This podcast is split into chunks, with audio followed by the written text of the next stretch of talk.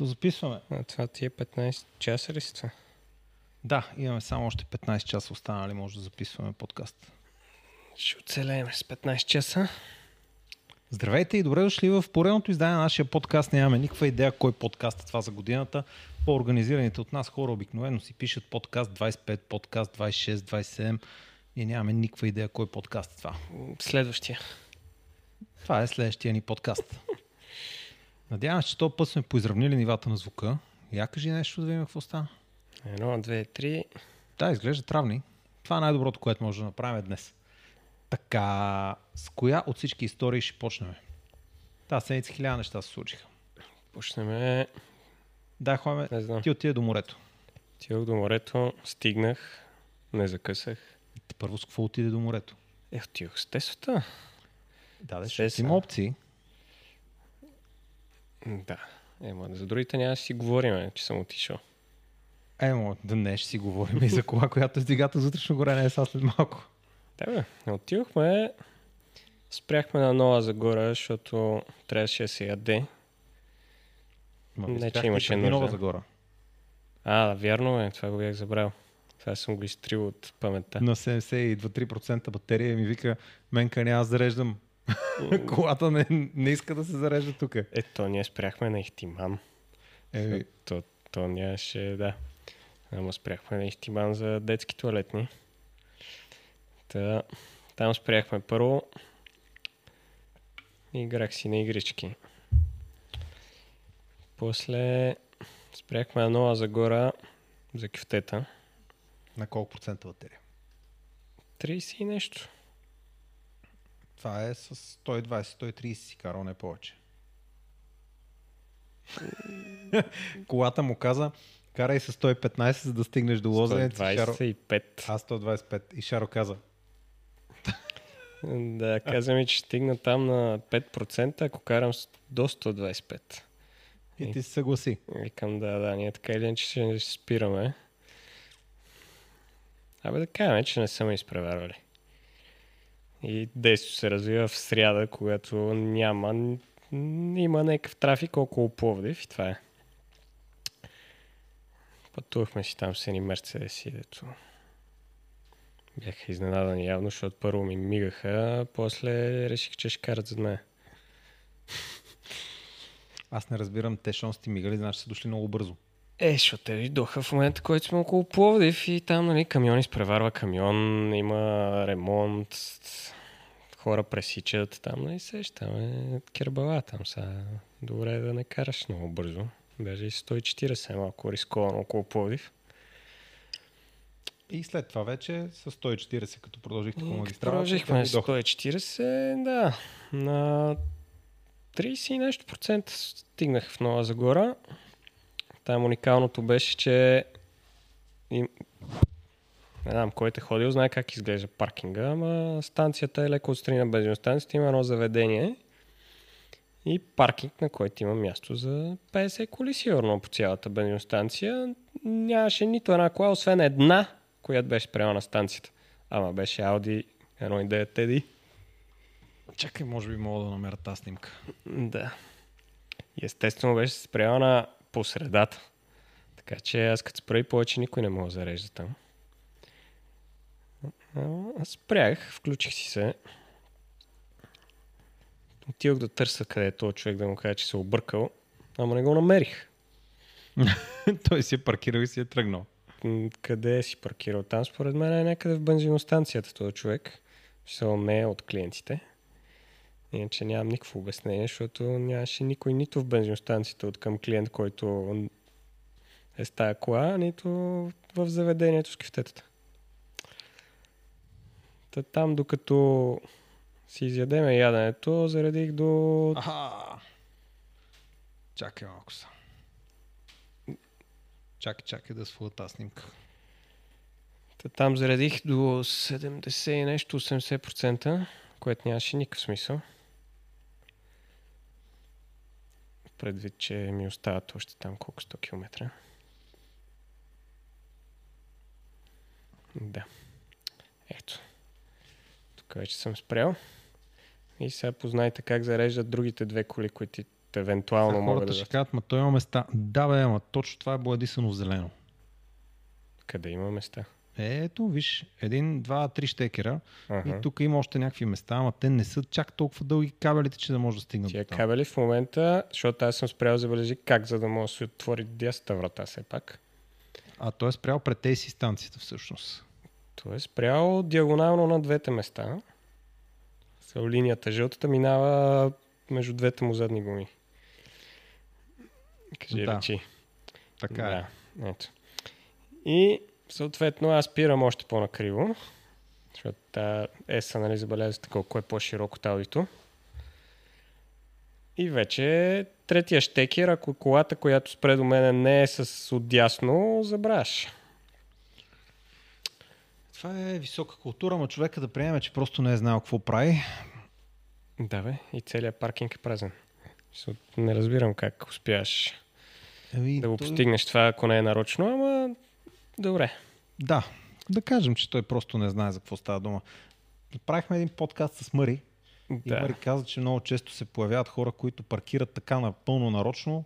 Е, то за мен е напълно нарочно. Трябва да спре там, предвид, че то дори не е удобното място. То е далече от бензиностанцията, това място.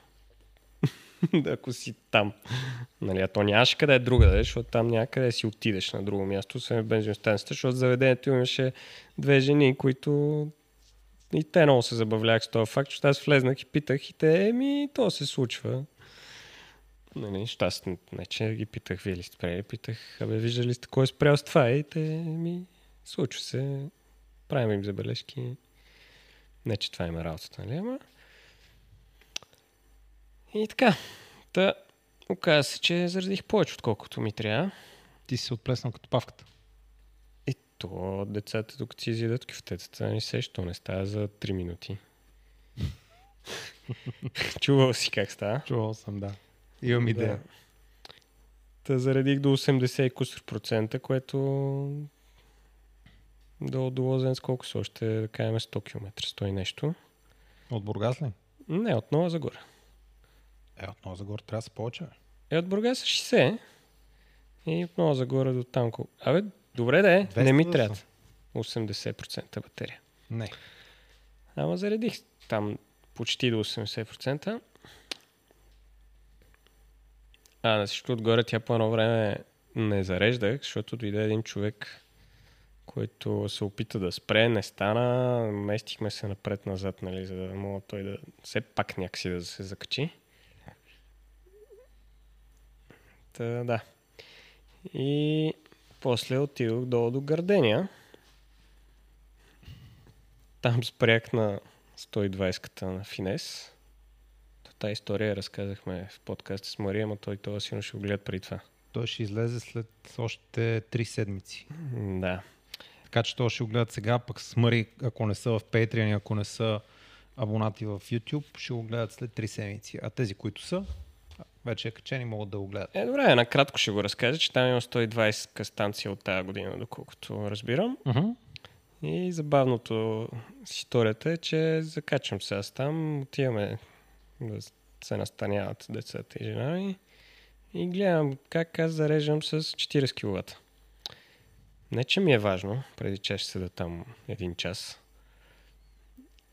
Ама му пиша на Мъри и викам, бе, нещо, 40 кВт зареждам.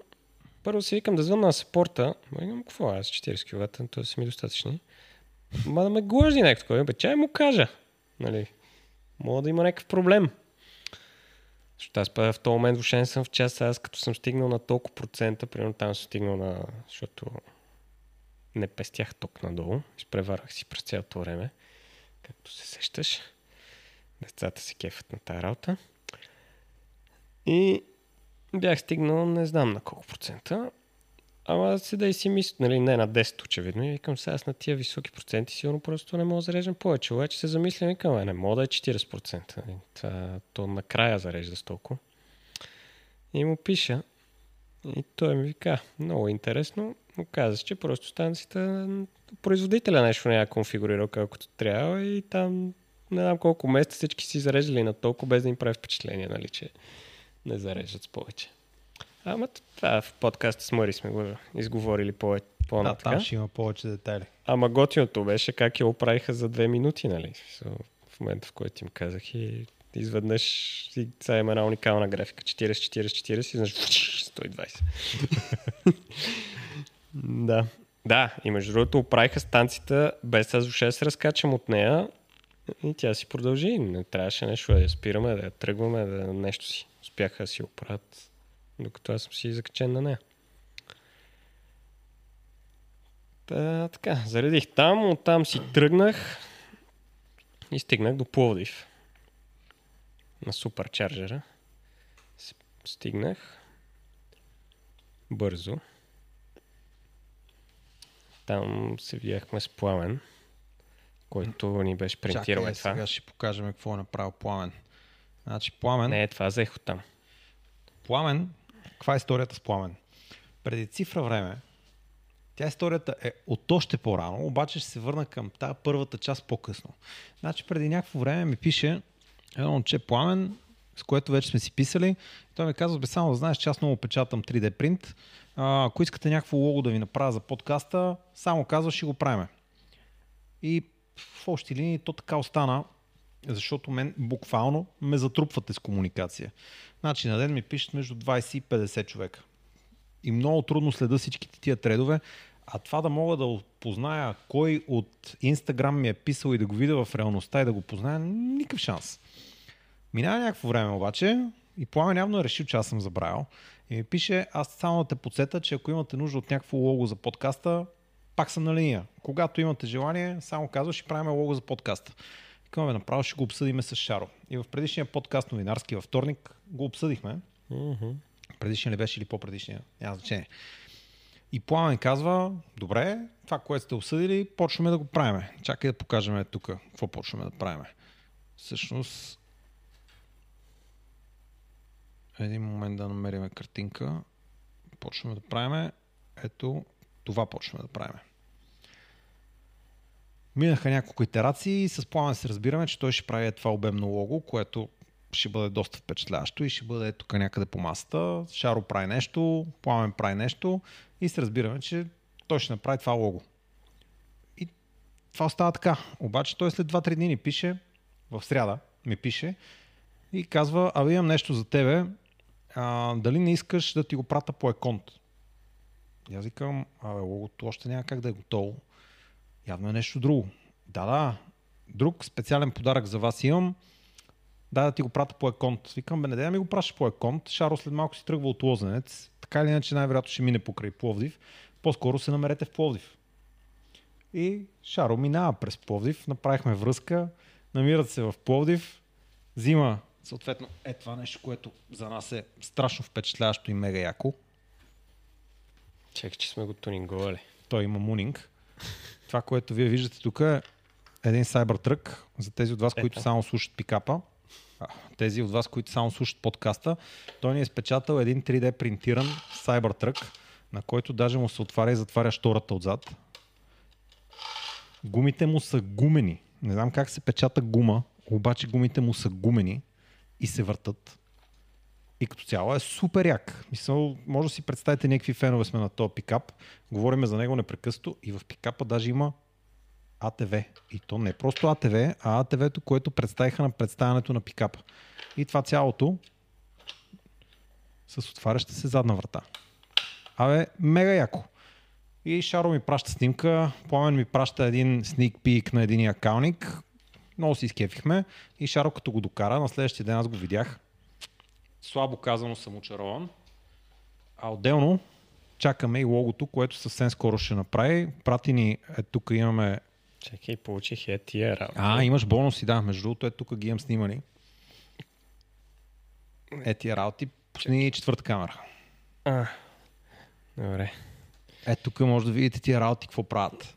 Направил е спойлери за на Шаро Крокса. Че на плат трябва да сме с спойлери. Да. Редно е да като караш бързо с кроксове да имаш спойлери, защото те стрят. Още не. Освен това, ето го тук може да видите пикапа. Шаро пък ни купи някакви много тарикатски лампички, които сега вече ще ползваме за да осветиме пикапа. И освен пикапа, Е, това е прогреса по логото, както може да видите. За мен поне изглежда изключително впечатляващо. Ще бъде огромно. И съвсем скоро ще го сглоби и ще видите логото на EV Masters, което ще бъде ето тук някъде по масата и ще бъде част от нашия интериор тук в гаража. И Шаро ми звъни от там и ми вика, абе, знаеш с кой си видях? Не, не, чакай. По първия фрапантен момент. Карам си аз по магистралата и решавам, че така ли, че хубав Пловдив. Викам, чакай да зареда на чарджера. На безплатното. Нали? Но викам, това кога ще има свободно в 7 часа вечерта, нали? Това Ама цъкам на картата и то пише, че има три свободни. Към ми, добре бе, сигурно има. Щом пише. Нали, обикновено им работи на Тесла там работите. Решавам, да, звъна на план, казвам, бе, да се видим на чарджера, той е добре. То ме прекара през някакъв уникален път, между другото. Да, там има собствено мнение как се влиза в Плодив. Да. Особено като идваш от Бургас. Да, то е по едната от да го наречем допирателните, една диагонална, там са дупки, дупки, дупки, дупки. Не, бе, дупки нямаше там, където аз минах. Е, значи си минал по някои от другите. Обаче то си е в 7 часа в делничен ден, сещай се движението. И хубавото беше, че всички излизаха от Пловдив, аз исках да влезна. Та, нали, не беше чак толкова зле. Само на 2-3 места трябваше да изпреварам. Та, влизам там, стигам и то няма никой. Я викам, като знам какво се случва в София в мола, викам, сигурно не работи. не мога да няма никой. Ама спирам, включвам, зареждам си там с 125 кВт, колкото си му е максимума. Та, дойде пламен. И давай нататък, сега ти субех. И ми звъни Шаро и ми вика, абе, знаеш кой видях? Викам, нямам никаква идея. Пламен в Пловдив. Да, бе, ама Пламен е брат-близнак на Тео. Тео е един наш приятел, който е, да го наречем, бога на диагностиката в Мирафиори. Голяма част от вас сигурно го знаят. Към Тео. Как така, като Тео? Да, бе, дойде с една 30 щица. 4 щица. 4 щица и е абсолютно копия на Тео. И аз си казвам, Пламен, Тео, какво си говорихме с Тео на последния детски рожден, който бяхме преди една година? какво стана там, той има брат, той се занимава с 3D принтиране, той е фен на канала. Всичките тия неща почват да ми се навръзват и му казвам, да бе, пламен е брата на Тео. и също така разбрахме, че много ми е трудно да правя релацията между хората, които ми пишат и след това реалността и действителния живот. И просто губа връзката. Много ми е трудно да ги опиша и да ги следа тия неща. Така че не се сърдете. С най, как да кажа, доброто си желание имам имам желанието да, да помна всеки един от вас, къде го познавам, обаче в виртуалния свят е страшно трудно, особено когато са много хора. А те са страшно много хора. Особено и като е някой като мен, дето снимката да. му не е точно разбираема. Да, да. И, да. и на пламен му е лого. Пламен принт. И съответно много ми е трудно да правя връзките. И така всъщност разбрахме, че Пламен е брата на Тео. Така че извинявай, Пламене, тази връзка ми беше обегнала. Сега вече се надявам, че ще го запомним и за следващите пъти ще знаем. Много ти благодарим за това, което си ни напечатал. Cybertruck супер гига много ни кефи. И съм сигурен, че хората, които гледат в момента този подкаст, тайно ни завиждат, но ако все пак имате желание да имате нещо подобно, сигурен съм, че Пламен може да ви го разпечата подобно, ма не също, защото нашето е най-яко. И можете да се свържете с него, ако имате нужда от 3D принтове. Не знам той колко е свободен, колко е заед, но като цяло това беше историята, първата история от тази седмица с Пламен. Втората история е на следващия ден след подкаста. Значи подкастът е бил във вторник, в сряда през деня или в четвъртък ми пише Жоро.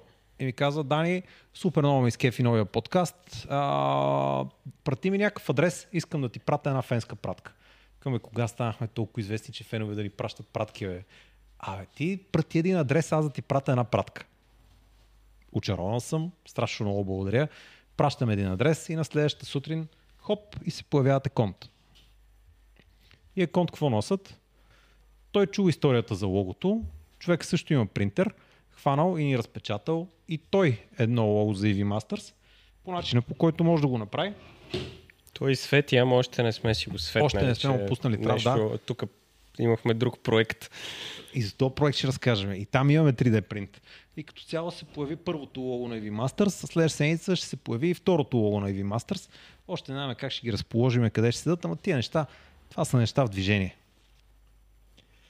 Третото нещо, което се случи тази седмица, ако виждате, ей там, до пикапа, ей там е едно бяло нещо. Или ако сте гледали Инстаграма. Или ако сте гледали, гледали ли си Инстаграма? И в Инстаграм ли го има? Е, те, това точно го има. Аз шернал ли съм го? Няма значение. Та. Това, което виждате е тук е, вече имаме хиперчарджер.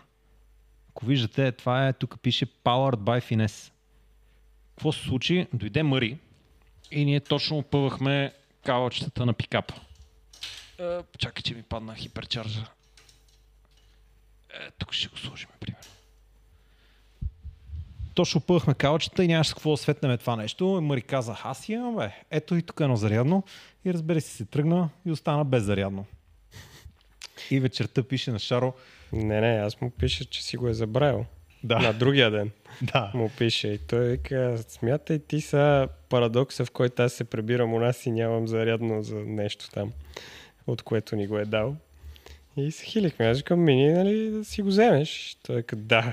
Това остава от мене, нали, там да си зареждате. И аз го надписах, нали, така. И сега вече, имаме хиперчарджер за пикапа. Имаме си вече чарджер. Финес. Имаме си чарджер. Другия проект, по който работихме цялата седмица, ако сте случайно в Patreon, понеже в Patreon могат да се пишат статии и съм ви написал една кратка статия, ви качих няколко снимки. Това, което виждате тук. Отвори си Инстаграма, там го има. Това, така, чакай да си отворя Инстаграма.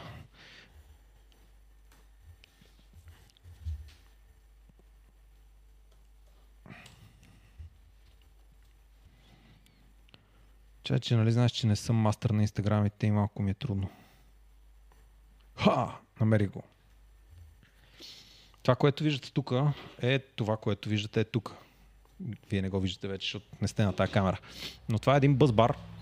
Та с Шаро почнахме да сглобяваме батерията за каравана, за която може би ще ви разкажем малко повече, защото се оказа, че има голям интерес към нея. И понеже ние не сме земеделци и искаме цялото нещо да стане супер яко, много изпипано и да няма никакви компромиси в качеството и в здравината и в, как да наречем, безопасността. И затова си направихме, Шаро изпроектира един бъзбар. Всичките клетки трябваше да бъдат разделени. Клетките бяха свързани 16 последователно, трябваше да станат 15 паралелно. Защо 15? Защото във всеки модул има поне по една изгоряла клетка и от модулите, които ние имаме, искахме да направим така, че да са по равен брой, за да може да ги балансираме. Та, да, да, да, да, да хиляда неща. И си проектираме бъзбар. Шаро даде един проект, пратихме го на Баймиле, Баймиле ни изпечата бъзбарове, отдолу, отгоре Шаро ни направи шини и всъщност направихме много як бъзбар. И днес бях при Павлик, Павлик вече ги балансира тия батерии. Процеса на баланс започна днеска на обяд. Утре по обяд ще сме готови, сглобяваме батерията и ще бъде в караваната, може би утре след обяд. И вече Солара ще работи с около 4 кВт часа батерия, което е гигантска батерия. Не ми трябва толкова голяма, просто така се получиха сметките. Толкова батерии имахме и сега как да не ги направим. И с Шаро си играхме горе цялата седмица да направим целият проект с е, батериите. Е, цялата седмица вечер, нали си играхме? Да, цялата седмица вечер. Ама така вечер си поиграхме по 2-4 часа и се получава. То проблем е, че Мега. го правим за първ път и първо ги деляхме на, по един начин, после да. почнахме на по друг начин да ги делиме. Е, първо бяха 3, па после станаха 4. След това се оказа, че като вържеш клетка, която е на 3,4 волта към клетки, които са на 3,9 волта, това не, не е идеално. Добре. Не, Балансиране, да. като ги вържеш, не, не се получава. Половин волт разлика някакси не е идеално. Нали, такива неща ги Защото... учиме в процеса. То даже е по-малко от половин волт и като чуеш по някакви там няма един волт и си викаш какво па толкова. Да. Ама то връзването какво представляваше? Взимам кабел, слагам го върху бъщето и ама за няма една секунда вече усещам, че ми е топло на пръста. Толкова бързо стават разликата от половин волт. Защото тя... Та не е толкова лесно. Павле каза, че ги е натоварил на над 1 ампер и не знам какво значи това, утре ще разбера. И сега в момента клетките били на около 45 градуса и това било перфектно. Да. Еми, Но да, бе. а, капацитета в тия клетки бил огромен. Защото вече не знам колко часа там. Ние се чухме на, примерно, петия час. И на петия час вика човек, отнема страшно много време да ги разреда тия клетки. Просто огромна батерията, която си създал. Така че да знаете, ще имаме гигантска батерия в караваната и в някакъв момент, когато я направим да изглежда културно, най-вероятно ще направим нещо капачета, това, това. Ще искаме цялото нещо да е изпипано. Ще работиме с още 3D принтирани елементи. Бай Миле, ще има задачи за тебе. Много ти благодаря, че ни помагаш. Бай Миле впрегна 4 принтера, за да печата за нас. И за една нощ ни изпечата всичките бъзбарове, които ни трябват. Мисля, че бяха 20 на броя. И имаме вече бъзбарове. 20 на броя с някои прототипи, с някои, които няма ни трябват, но имаме. И с това приключихме и втората история. И третата история. Други истории имаме ли от тази седмица? То това беше от миналата даже. Даже от миналата. От тази седмица имаме още една. А, Шаро вече кара нова кола. Тя е колата на майка ми. Това е Хикс 5, 5 литрово бензин. Даже не знам F колко се води. Не, то е Г... Примерно на Абе, последното Хикс 3-4 5. години. На, няма 3. Две. Абе, последното Хикс 5. Какво е това? Велсмак, нали така? Мгм. 50 50 с две турбини. Две турбини. Twin Scroll. Да. Са май. Няма че не. Върви там. Трещи гърми. Има сила. Всичко е наред. Е, колко да има сила? Обаче, е, в сравнение с 90% от нещата на пътя, бързо е. Е, да, ама ти покараш плат. Е, да, то там вече всичко е бавно, ама това поне го осъзнаваш, нали? Обаче, това е... Знаеш, като си вземеш нещо и ти почваш го сравняваш всичко с това нещо. Аз съм жертва на това от вече две години. Защото Да. аз карам Тесла и като се кача в всяка една кола от колите, които караме, особено някои, които съвсем не трябва да се прави паралел с Тесла, ама това е колата, която аз карам всеки ден. Да, защото, примерно, като се кача от а, Теслата в пикапа, там не ми правят впечатление нещата, защото се качваш в някакво друго превозно средство. То е голямо, високо, те такива гуми, нали? Някакво друго. Отделно то е преди ерата на економите. Штатите още не ги беше засегнало там 2021 тази работа, да е трябва гасне на светофара, да не харчи, да не бучи, да не, не, не знам си какво. И съответно пикапа е старата схема. Нали? Имаш двигател, скоростна котия, диференциали, всичко е вързано, всичко е там, бучи, гърми, трещи, не, не гасне, не е важно колко харчи и така. Докато новите BMW-та, това ги... Значи, преди да караш бензинова кола, си ми харесваше. Ама новите бензинови коли въобще не ми харесват. А като ги сравниш па с ЕСА, съвсем не ми харесват. И не мога да не го сравна. Тая кола в момента е тя е хубава, и екстри, камери, всичко е много. Обаче тази глупост, дето връщаш, махаш си кръка от гъста и тя продължава все едно не си си махнал кръка от гъста, това не мога да разбера. Това е много гадно за каране, а всички, доколкото разбирам вече нови коли, са така. Защото това било економия на емисии.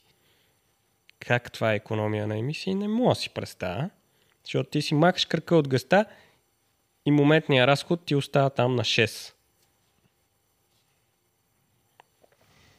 Как това е економия? Не знам. По някаква странна схема. Съответно, ти примерно влизаш някой завой, махаш си леко кръка от гъста, за да намалиш, нали, ама все пак си свикнал, че двигателът играе спирачка, нали, държи я. А тук е все едно даваш газ за завоя и натискаш съединителя до края. Е, така се усеща. Което е супер гадно. Но ще не го разбирам как тия коли го смятат. Пускаш я на спорт и там звуково се опитва да те излъжат, че не е така. Обаче оборотите се форсират, ама колата не го прави. Смисъл, То доколкото разбирам, най-неприятното е, че нямаш моторна спирачка. Нямаш въобще. То не само нямаш моторна спирачка, то е все едно си натиснал съединителя. Защото, примерно, кола, която е с малък двигател, тя няма моторна спирачка, просто защото няма обем, нали? Ама пак там двигателя е вързан с гумите. А тук махаш си кръка и все едно натискаш съединителя, което е много гадно. То дебалансира цялата кола, въобще не е приятно. Та, това като си купиш електрическа кола почнеш да се върнеш обратно да караш нова бензинова, защото стара бензинова е да се върнеш е добре, защото тя си е друго изживяване. Обаче новите бензинови те се опитват да са нещо, което не са. И Това е загубена кауза новото. А пък като влезнат са Евро 7, направо си представям какво ще се случи с тия коли. Те ще са някакъв страшен компромис. Нали? Някаква мъка да е с двигател, ама ако може да не работи този двигател през цялото време. Евро 7 ще бъде много полезно за всички производители, защото ще започнат да произвеждат електромобили. Да, не, аз говоря, нали, защото да кажем, че искаш да имаш една бензинова, ама ти не мога да имаш кола, която да ти харесва бензинова от новите, според мен. Те си... Та много е гадно да си купиш електрическа кола и се върнеш наобратно. А примерно, е Жоро Дончев, това го признавам. Той е в състояние да кара Audi, Mercedes и BMW едновременно и да каже на тая това не ми харесва, на тая това, на тая това, тая на това е хубаво, на тая това е хубаво. Аз не мога така. Аз като взема тая кола, тая другата не искам да се качвам в нея, защото нещо не ми харесва в нея. По-интересното беше, че ти, как да кажа, си много дълбоко закърмен с велосмаци. Години Мгм. наред си карал велосмаци. И сега се качваш на Тесла, която изобщо не е съвършена кола. Да, бе, ти. И всъщност Ма, Теслата има страшно много недостатъци. Всички знаят, че Теслата не е кола, която е изпипана. И в същото това време Теслата има неща, които са безпредседентно по-добри от, от коли, които са наистина много добри. Това, тази хикс петица, която ти караш, преди 2-3 години, с другия майндсет, това е страхотна кола. Но някакси Значи, аз като я тази сравниш тогава не я карах. Аз карах по-предишната, която Мгм. тя сигурно и сега ще ми хареса, защото тя ще е тип, как ти казвам, пикапа. Да. Качваш се и имаш кола. Ама новите бензинови коли са безумие, според мен. Там бензинови, дизели, всякакви, нали? Нови. Те се опитват да направят някаква кола, която тя просто е компромис. Защото ти взимаш двигател и го караш да не е двигател. Да седи и да се движи по пътя по начин, по който той просто не е конструиран за това нещо. Според мен, големия проблем на автомобилите на пътя в момента е скоростната котия. Въпреки, че в това BMW скоростната котия е може би най-съвършената котия, която съществува като автоматик. Това е ZF котията 8 степен. Да, ама тя е 8. същата в предишното поколение, просто не е настроена по този безумен начин. Просто настройките на скорости котии стават все по-гадни. Да, за да там няк... Ама аз... Как това е по-економично? Първо натискаш 20 пъти повече спирачки, защото ти почваш да караш на газ спирачка, нали? защото котията не участва. Съответно, ако сметнеш нали, колко емисии ще фърлиш в накладки, някой Това, трябва да ги на този етап произведе. не смята тия неща. Да, защото съм сигурен, че е по- по-високо скъпо от към емисии да произведеш накладки, отколко изхарчиш половин литър бензин за 1000 км, защото сигурен, че тази економия аз не го виждам този хикс да харчи по-малко от другия, който си се кара нормално. Той пак си харчи 15 и оня си харчеше 15. Как 15? Бе? Не харчиш ли по 7? Е, сигурно може да харчи 7, Сигурно ама... може да харчиш. Не, аз много обичам хората, като ми говорят как харчат някакви неща. 6, 7, 4. Това Да, са някакви... 5 литра битурбо, Да, 2 тона да. и половина. Чувал съм, да. Чувал съм, но няма. Не, бе, не ти казвам, ти му връщаш гъста и то остава на 6, без натисната газ. Как точно ще... Ами, случат тия работи. М, Да. Чакай тук да откопам една содичка, че си изпих содичката, днес е по-топло от, от обикновено. Но това- Нови... Старите бензинови си ми харесват. Карам си ги, супер си е. Ама новите, това е... Смисъл, тук според мен имаш два пътя. Или си седиш с старите бензинови и си те кефат и си караш там, или отиваш при електрическите, ако искаш нови коли. Нови бензинови си купуваш, според мен това е някаква мъка. Както са в момента. Или трябва да си купиш а, зонда. Да. Или някакви е такива неща, дето там нали, плащат за емисии и не им дреме какво мислят Евро 2, 5, 12, 7. Затваряй тази новина. Пусни камера номер 4. Виж сега какво е несправедливо. Пуснах най-яките си рилове. Е, то е примерно. Най-якия ми рил. Рил с Ами. как хората реагират на Ами. Много як рил, който от вас искаше го намери в Инстаграм. Значи, на този клип реакциите на хората ги връщах по пет пъти. Жена ми каза, и това е готов клип. За какво сте реакциите на тия хора? Викам, защото това е най-ценното, това е най-якото. Хората как го преживяват това нещо? Това е толкова изкуствено. А всъщност мен това най-много ме кефи от целия клип. Мене това ми кефи. Смисъл, Въобще Да. не ми е важно колко тежи и това ще отворя сайта, там ще видя. И Чочо го монтира и имаме рил, който е мега якия рил. 1400 гледания. Особено една част човека от мивката, как му се кефише, направо Човека много ми мивката- беше готино. Пусти камера едно. Човека от мивката да ти разкажа ли историята? Давай. Историята с човека от мивката е спирам да мия амито, защото амито ни го дават мръсно. Това. Няма значение. Дават ми го мръсно и на примерно 7 км батерия. Зареждам го в офиса и тръгвам да бедствам. Заредил съм го през деня. На околовръстно съм и към чакай да го измия, защото, защото ще снимаме. Спирам на мивката и още с влизането на мивката, то в клипа се вижда как един човек с една жълта тениска се обръща, ама не може, не може да отлепи очи от, от а, амито. Към какво става, бе? И докато почвам да го мия, идва този човек и почва да ми задава хиляди въпроси за амито. И се оказа, че него това страшно много кефи. Викам, сядай да го караш, така и така е демо кола. Ела ще направим няколко километра. Направихме 5-6 км с него. Човека супер впечатлен, ще го поръчва. И може да видите в клипа нали, как обяснява за амито с една жълта тениска. Човека слезе от Toyota Sequoia и каза, аз имам нужда да притежавам ами. Поръчвам го. И този човек сигурно си е купил вече ами. Еми, то по принцип с, ако има Toyota Sequoia и все пак иска да отиде някъде в София, ама си му трябва ами. Той си иска да си има ами. За мен амито в момента е 34-5 градуса навънка.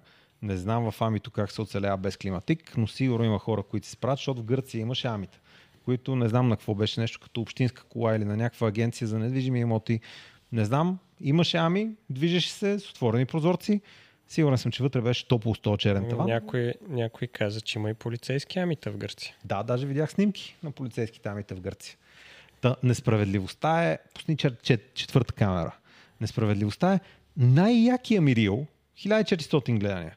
Следващия рил, 1390 гледания. И пускам днеска клип с Виктор и 5000 гледания за няколко часа. А, коли бели, безобразно. Другия ми рил с Виктор, 11400 гледания. Коли сиви как са? Безобразно е. Искам да питам Виктор, коли сиви? М? Много ли е добре коли сиви? А ако не знаете какъв е майтапа, на Виктор колата вече е фолирана сива От червена. от червена. Вече е нещо като графитено, сива, матова, нещо в този стил. Ще кажа като пода, ама не го вижда. Да, искам да питам сивите коли. Какво става за сивите коли? Кола сива, като си вземе някой? Добре, на него му казах, днес се чухме с него и му казах, че не ми харесва сивото. Възможно е съвсем скоро да я видите пак червена. Не, че аз съм му казал. Просто не съм единствения, който му каза, че сега в момента е просто една сива кола. Извинявай, Викторе. Та събота излиза целият подкаст с Виктор. А, днес сте видяли един клип, което е вторник, утре ще гледате подкаста, т.е. този подкаст излиза в сряда. Вчера сте гледали клип с Виктор, който е 10 на минути от отказ, за да може една от интересните теми да я покриеме в клип, който е кратък и не е 3 часа. В четвъртък ще ви пуснем още един клип, който е пак 10 на минути и в събота ще излезе сутринта в 8 целият подкаст с Виктор, който аз лично го смятам за страшно забавен. Хората, които вече са го гледали в Patreon и в YouTube канала, казват, че са се смяли на моменти. Просто един я беше написал, смях се толкова, че си събудих детето. значи, Е, то ти кай, ние тук така си смяхме, добре, че моите спът далеч. да, значи мене ме боляха ребрата към 40-та минути. Аз съм го казал вече, има сета. Та този подкаст излиза сега в събота, ще го видите. И Киро вече е приготвил клипа с а, C40-ката, който по спомен трябва да излезе следващата събота. Не сегашната, последващата събота. И ще гледате тогава Volvo C40, а Чочо през това време работи по Toyota BZ4X, където имаме доста работа, но имаме две седмици до тогава. И сме записали подкаста с Мъри, който е готов и най-вероятно не е изключено да излезе и преди Toyota BZ4X, т.е. в края на юли. Това ще го прецениме. По план трябва да излезе втората седмица на август, ама не е изключено да го изкараме малко по-напред, защото пък се появи още един страшно интересен гост за подкаста, с който се очаква, че ще направим много, много забавен подкаст. Казва се Светлио. Ще го видите. Най-вероятно следващата седмица ще снимаме с него и ще извадим нещо рилчета, това, това, да се забавлявате с нас.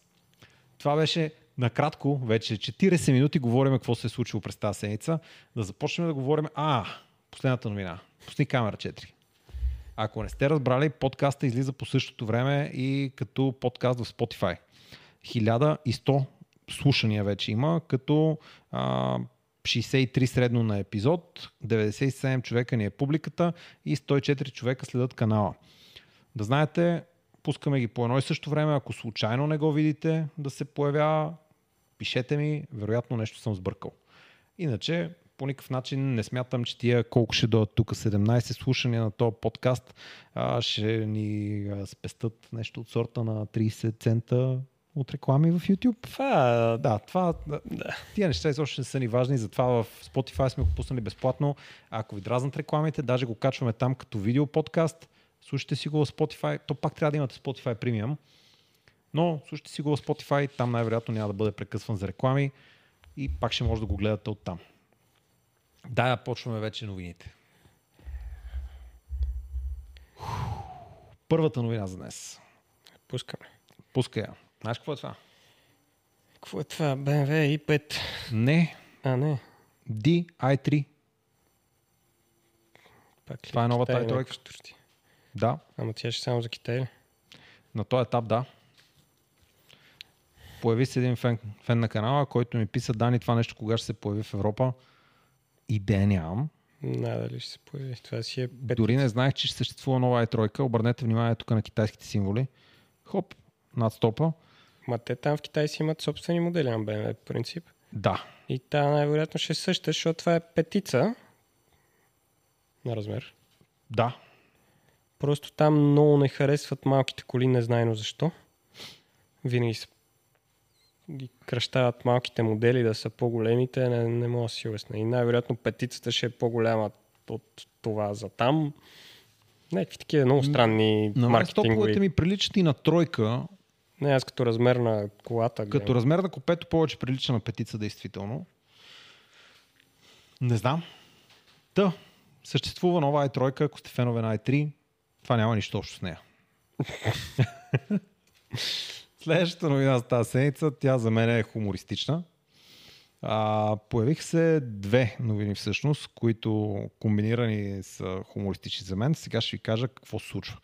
Toyota Motor въвежда нов способ на сглобяване. И тук се говори как Toyota ще започне да сглобява по методика близка до тая на Toyota. Идеята им е да сглобят скейтборда на колата и след това да я пуснат да се движи сама без линия в завода. Тоест сглобяват гумите, сглобяват батерията, сглобяват шасито или там каквото ще бъде основната част на купето. И оттам нататък въпросът е как да сглобят останалата част от колата. При всички положения ще ли да ползват кастинги. И след това по технология подобна на тази, която описа Илон Мъск, ще направят така, че да сглобят страниците вече боядисани и малко по малко да започнат да сглобяват купето върху вече съществуващата платформа на, на автомобила, която ще се движи сама из завода. И това пише, че е ново. Да, Това не е ново. това е ново за Toyota. Това е преди Форд да изобретат по точната линия, е така се е правило. Да, но това сега Toyota го изобретяват. Защото едно време преди да се появи първата поточна линия, то това е било шасито. Сега там е било шаси, не е било скейтборд, ама То е било каручка тогава. да бе, ама шаси с едни гуми отпред и отзад и го бутат из завода и на всяка станция слагат нещо. И в един момент просто се реши, че абе шорен го закачим на един конвейер отгоре и това е първата поточна линия. Еми, Ама преди нея, Тук го пише 913 година в САЩ, да, да, да, да, и ще бъде въведено същото нещо, което се е ползвало в конверния метод 900 1913 година. е, не съм го чел, ама да. Да, Значи пак заглавието няма нищо общо с реалността. точно така. Изненада. Но да кажем, че важното в тази новина е, че Toyota обмисля сериозни промени в начина по който се произвеждат на този етап автомобилите им и ще се придвижи повече към стратегията на Тесла на този етап за сглобяване на автомобили, пък може да внесе и някоя иновация. Аз като гледам се приближават към Форд от 1010 и коя година? И 13-та. Не към Тесла, ама добре. Но да, хубаво е, че ще има кастинги, ще ли да отпаднат, те тук цитират някакви 86 компонента от ламарина, за които се извършат 33 производствени операции. Според мен много повече ще отпаднат, но да кажем, че тук цитират някаква бройка. Демек, тук се връщаме към една новина, дето Toyota се разгубили една Тесла и си казали, абе, много добре са го измислили. Точно към тази новина, според мен, се връщаме. И се радвам, че Toyota ще започнат да мърдат, защото много ми е трудно да определя какво се случва с Toyota в последните години. То постоянно се сменя нещо там, нали? Изпълнителният директор изчезна, па дойде друг, пък нова стратегия. Да. Следващата новина, която също е от света на Toyota. Ам, Toyota веща електрически бум с революционна батерия. Скандално. Пусни камера едно да мога да сметна ни неща тук. Ето тук в чата мисля, че съм направил ни сметки.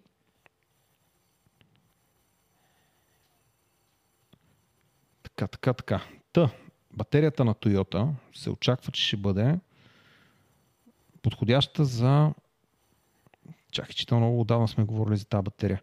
1200 км ще се зарежда за 10 минути Ам, и На колко киловатт? така, еми от сметките, които аз правя, ако колата е ако колата ще зарежда 1200 км за 10 минути, по-скоро тук в случая най-вероятно говорим за батерия, която е 1200 км батерия, но в същото това време се зарежда от 10 до 80 за 10 минути. Разбираш ли каква е разликата? Аз не разбирам как изчисляваш големината на батерията в километри. Ами, тук е малко сложно. Вада един калкулатор. Да кажем, че колата искаш да бъде 1200 км. Колко е най-ефективната кола, за която си чува в момента? Може би Nissan Ioniq. Добре. А, почваш и да го чуваш. Да, да, това е... Да кажем, Nissan да, Ioniq Гошо 28 и. Пешо много бързо тичат, аз съм от същия квартал и аз ще тичам бързо. А, точно така. 1200 км батерия на Toyota. Ако вземем най-ефективната кола, която аз съм чувал, това е а, Ionика, който прави среден разход 14. Това значи, че тази батерия тук в случая трябва да бъде... А, един момент да видим колко ще дойде. Ама тя е най-ефективната, ама ти ако си сложиш по-тежка батерия в същата кола, то вече няма се случва. Точно така. Затова трябва да имаш изключително ефективна кола с изключително тежката батерия. Тоест ти ще ползваш онаят производствена технология, за да я олекотиш супер много, ще направиш малка кола с голяма батерия и някъде там ще е баланса, при който ти ще получиш а, Бре, бе, аз продължавам да не мога да разбирам за какво ти е 1200 км батерия. 1200 км батерия ще бъде поне 168 кВт часа. И за какво ти е това? Ами... Па... Мисля, аз съм ония дет не иска да спира и Да. пак не го разбира за какво ти е 1200 км батерия. Ами... Не, между другото, наши... А, друга каква глупост си живях днес? Кажи ми. Не, не мога да повярвам даже какво ще ти кажа. Сега да почнем, че примерно много мраза да комуникирам с хора, които няма нужда да комуникирам с тях. Примерно избрал съм си, че нали, с теб си говоря и Да. ми е окей да се виждаме това. Обаче много мраза е тук да тръгна по улицата и да се срещна някой, де трябва му обясня, бе, я мръдни малко, за да мина, нали? Изпитвам някакво такова, не знам, Uh-huh. Като асоциално поведение. Нали, не искам. Ако мога да не хода в общината, няма да отида. Нали, ще го направя по почтата. И спирам да зареда аз тази хикс петица. И изпитвам дискомфорт от това, че сега трябва да ходя до каста. Не разбирам на къде отива вятъра. Ми, не ми се спира да зареждам на бензиностанцията, бе. не ми е приятно. Ами, а, ако караш електромобил, ще ще прекараш 10 пъти повече време на зарядна станция. 10, не, да кажем 3 пъти, защото вместо 5 минути ще са 15. Ама нямаше срещна хора и към, като го отнеса това към моята особеност, Особено. да, че предпочитам да не хода на касата, да си говоря с някакви хора и, и така. Та беше много странно усещане. Твоята особеност. Тоест искаш да кажеш, че има нещо позитивно в това да зареждаш електромобили. Да бе, защото нали знаеш като я вземеш тази кола си представяш, е, какво ще правя там, ще са 10 минути, и место си пам бензин, ще влезна вътре, нали, дърдър. Обаче установих, че сега път това другото ме дразни, че трябва да с някакви хора там, дай пари, такова, колко рество, може ли с карта, не може ли с карта, не ни работи терминала, чакай 5 минути, звънна, го рестартират. Да. А днес, като ми звънна отпред завода, М? И там па не мога да зареда. Не, зарежи не мога да заредиш. А беше ли топличко в Хигс? А, да. Абе, не, бе, някакви неща почват да дразнат такива, дето ако ми ги разкаже, някой ще ми каже, типа си много Абсолютно. принцеса. Мисля, това са да, някакви супер малки тъпоти, които нямат никаква стоеност в живота ти преди 2 месеца или да. там 6 месеца. Просто е, че сега като си свикнал, свикнал на тях и вече дразните, че ги няма. Да бе, смисъл влизам, той е топ в колата, очевидно. нали? Влизам вътре, фащам за лоста и ох, защото той па е с кристали и е 400 градуса нагрят, защото е гениална мисъл на BMW слот кристали на лост. Чакай, имам още един въпрос. Я ми кажи за лошчето с мигачите. Сега, нали знаете, Теслата Еса и скоро и тройката, как няма лошчета за чистачки. Няма и тук PD, дъра, дъра. И са голям проблем. Нямаш лош нали? Трябваш не мога да пуснеш мигачи тук, не е бутони. Обаче аз си карам вече два месеца тази. И сега тръгвам една рязка маневра, защото на кръговото, нали, сеща там всеки завива ушене откъде трябва. И един както аз ще излизам от кръговото, той решава да влезе. Също той явно е забравил, че там ще излизали. Те го знам какво да прави. Ама от лява лента директно си че аз съм в средна лента, ще се престроявам и правя някаква маневра там, обаче я правя толкова рязко, обаче така съм сложил ръката, че закачам лошчето на чистачките, ама аз искам да завия толкова. И като го закачам, добре, че са го направили здраво. И към... Не, това е помрачително. Почва ми пречат лошчетата, нали? Да. Дето до преди един месец да ревях. То, аз още мрънкам, защото още имам проблем да оцела нали, мигачите, ама. Нека си изграждаш някакви навици за някакво друго нещо. Отделно, нали, винаги едно време, нали, като скачиш в BMW-то и ей, кафе готин малък волан, това това. Имаме един приятел Светлю, който се занимава с изкуствен интелект и ако имаме късмета, някой ден ще го видим в този подкаст. Та Светлю, преди много време се видяхме с него да ми разкаже как работи автопилота на Тесла. Много ми беше интересно той какво ще ми разкаже за него. И той ми каза, интелекта е функция на тялото. Когато смениш тялото, променяш интелекта. И точно също е при тебе. Като промениш вола на лошата и така mm-hmm. нататък, и ти добиваш някакви други навици. Като смениш колата от а, бензинова с електрическа и добиваш някакви други навици. И като се върнеш обратно към тия неща, част от навиците вече са различни. Да, бе, то е просто как си държа пръстите. Да. И просто така ги държа, че да. Отделно от сега при теста, че като правя рязка маневра, аз фащам тази ръка тук, навивам и съм готов тук да прихвана, за да хвана, защото ти нямаш остатъка от волана. Нали. И другото, то волан е много широк. То е, е така, ако си представите, раменете ви е толкова широк този волан. И правиш едни такива маневри, интересни. А сега скачаш се в друга кола и той волан е един по-малък. И едно време, нали, всички, хей, по-малкият волан, по-дебелия, по-готино. А сега ми е някакво супер странно, защото те всички отгоре ръцете на теслата на волана ти седат е така прави. Те не седат под някакъв наклон. И като фанеш кръглия волан, сега ти е... Раз... Абе, много ти е различно. Не, че не е, че е гадно или нещо, просто е различно. Веднага разбираш, че си се качил в друго нещо. Нали, не е... И пак ми е странно. Нали? В новата кола, като се кача бензинова, ме дразни. Като си се кача в стара бензинова кола, не ми прави впечатление. Всичко си е наред, защото тя си е уная кола, не е кола, дето са направени 300 компромиса, за да може да се произведе. Та, да.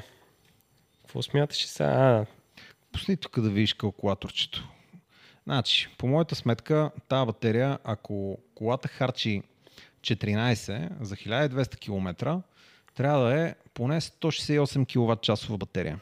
Ако искаш да зареждаш бързо тия 168 кВт часа за 10 минути, това значи, че това трябва да е 1080, което значи, че това трябва да е 0,7, т.е тази батерия, т.е. делено на 0,7, тази батерия ще стане 240 кВт часа в Toyota. Или трябва някакво съвсем различно power density, Или тази батерия, в твоята кола батерията е 544 кг. Ако я отнесеме с технологията, която Тесла има, дори не говоря за технологията, която Toyota има, защото Toyota някакси не е на нивото на Тесла днес. Да, бе, да кажем, че сега нали появят някакви батерии, те ще ползват тях. Да Ама кажем, че ще ползват тях. Пак е, ако е 500, значи ще е 350. Точно така. Не, твоята е 100 Моята кВт часа. Да. На тях ще им трябват 240 кВт часа или да кажем, да кажем условно, че ще им трябват 170 кВт часа, което е твоята батерия по 1,7, което са 930 кг батерия.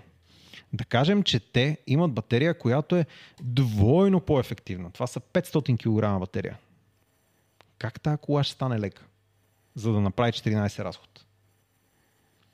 Та слушах няколко подкаста на тази тема през тази седмица, понеже много хора ми пратихте новината за Тесла, а пък аз в YouTube натурално някакси попадам на новини, свързани с Toyota, които ще направят революционна нова батерия, ще измислят нова технология, ще произведат колата по революционна технология, ще зареждат супер бързо, ще имат невероятен пробег.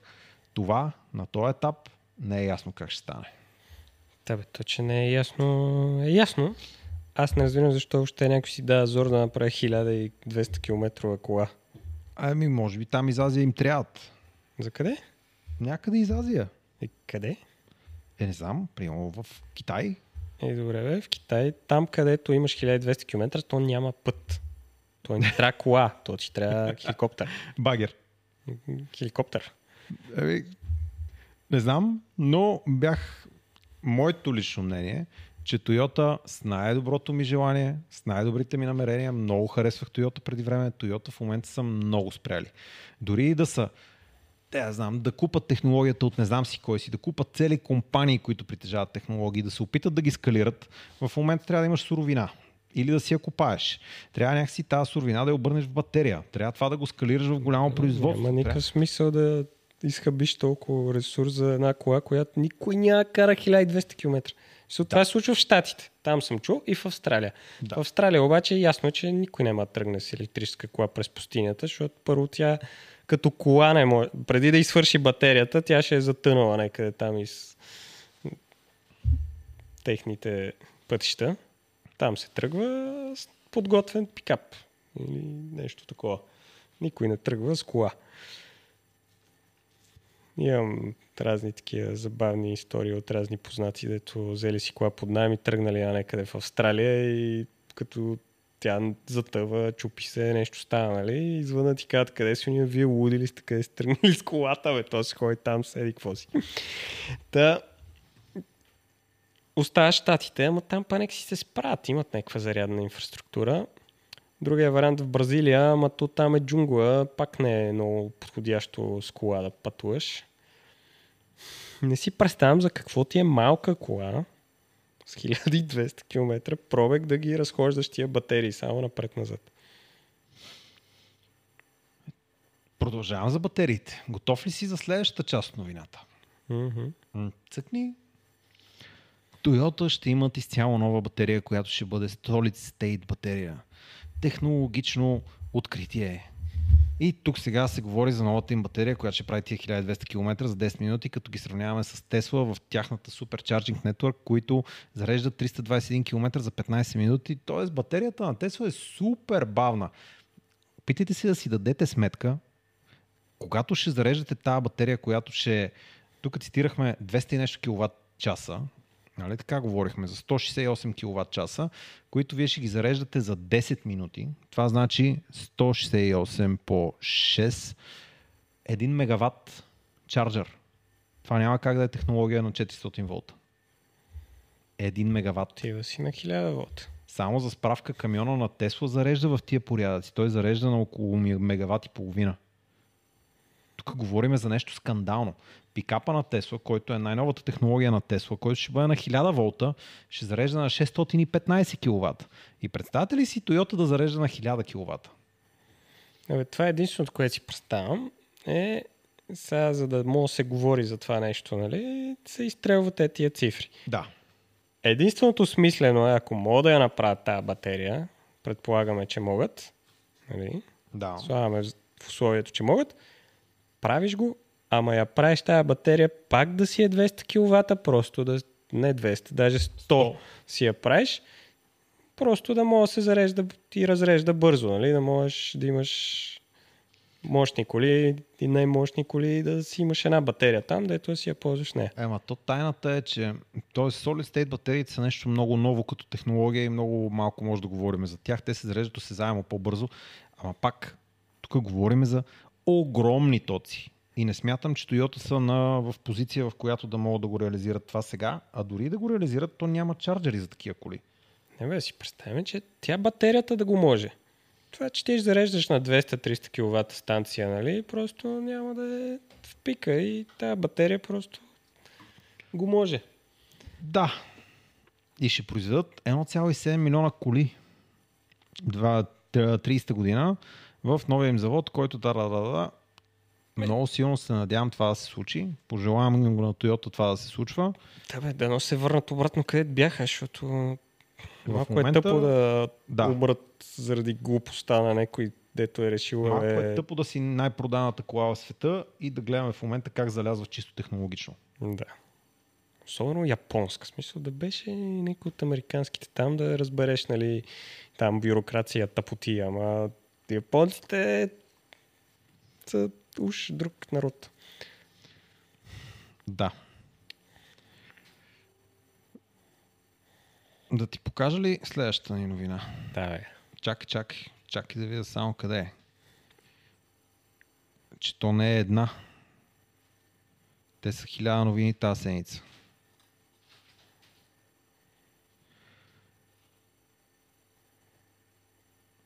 Кажем, че е това ще е следващата ни новина. Даже ето с това заглавие ще бъде. Mercedes-Benz също се ще преминава към стандарта NAX за зареждане с Tesla конектора, който вече се казва NAX. И 25-та година Mercedes ще започне да продава с NAX. Искам сега да питам, ако Mercedes 25-та година ще започне да продава с NAX и това е официална новина, която може да намерите и на сайта на Mercedes. Идвате тук и може да намерите същата новина от 25-та година.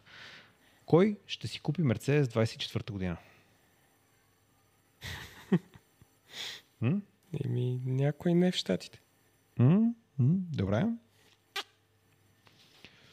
И тук може да видите новината, която Mercedes са направили е, че отварят 12 000 Tesla Supercharger за използване с Mercedes и т.е. приемайки този купонг, 12 000 станции вече станат достъпни за колите на Mercedes. И 25-та година колите ще започнат да излизат с този нов стандарт. А Мерцедес пък от своя страна ще започне да изгражда 2500 високоскоростни станции в Северна Америка, за да направи най-добрата зарядна мрежа. И най-доброто преживяване при зареждане. Да кажем, че много се радвам, че Мерцедес най-накрая ще започнат да правят и зарядни станции в Северна Америка. Също много се радвам за Мерцедес, че са поредната марка, която се присъединява към мрежата на Тесла. Ако мога почти в Европа правят, по-ще ме радва. Ами, аз смятам, че един от големите пазари на Мерцедес в момента е Европа. Не знам колко EQS и EQE продават в а, Штатите, но според мен продават не малко и в Европа. И би било редно да Аз го виждам така, обаче. Да- тук. В Америка в момента е малко по-лесно да стартираш да изграждаш такова, защото в Европа имаш да се сбиеш с всички държави в Европа, да им обясниш какво ще правиш, как ще го правиш, те ти кажат техните си виждания, докато в Штатите отидеш и кажеш, аз тук с Тесло съм се разбрал и тъй да, добре. И почваш. А тук сещи се, трябва да кажем България, Румъния, Словакия, Словения, Германия, Австрия, Унгария, дара, дара. Всеки си има собствено виждане за нещата, как му се случва изграждането на мрежата и ти трябва пък така да я направиш, че все пак тя да изглежда по един и същи начин, нали, да работи по едно и също. Не там с това приложение, тук с онова. Ама на нашата трябва да има брояч, на она трябва да има светлинки, на третата... И то седи каква си точност. Да. Следващата новина, която имам за вас. С Мъри си говорихме за Volkswagen и най-гениалната сделка, която Volkswagen са направили в последните години, която е сделката с а, щатите за разработката на, как се казваше, Electrify America. Да, заради Дизелгейт. Да. Следващата голяма новина, която ми се ще да ви разкажа, е пак свързана с Volkswagen и следващото голямо нещо, което според мен стои пред Volkswagen, това е автономния ID Bus. Тестването му ще започне в Штатите този месец и виждате тук пише Self-Driving Vehicle и отгоре има една много интересна приставка, която явно са LiDAR сензори и някакви други неща, които са скрити в тавана на бушчето. Харесва ми, да се надяваме то наистина да започне да се движи автономно и да се използва за някакъв shared mobility. Надявам се, че това ще се случи съвсем скоро. Според мен това е едно от нещата, които би помогнало много на Volkswagen да излязат от дупката, в която са в момента, защото аз мятам, че Volkswagen в момента нямат някакси моделите им не са прекрасни. Имат си софтуерни проблеми, имат си проблеми с задвижването, Абе, като цяло не са много изпипани. И смятам, че ако Volkswagen се справя добре в uh, Autonomous Driving, Self-Driving Vehicles, това ще им помогне много да се позиционират на пазара, живота им да стане по-дълъг и да имат времето да изпипат задвижването и батериите. Да, защото в момента да се биеш да конкурираш Тесла по цени, трудна работа. Ами, тук имаме една новина за точно това. Шефа на Volkswagen в Китай пазарът на електромобили прегрява. А от друга страна, Volkswagen ще намали производството на електромобили поради ниско търсене. И сега какво правим тук? Какво се случва според те тук в тази новина? В един случай се говори за щатите, имало ниско търсене на ID4 и ID7. Е, интересно. А от друга страна пък пазара в Китай прегрява. Това ми звучи се едно рам да каже, тебе има ниско търсене на рам 3500 в Европа. Да. Еми да.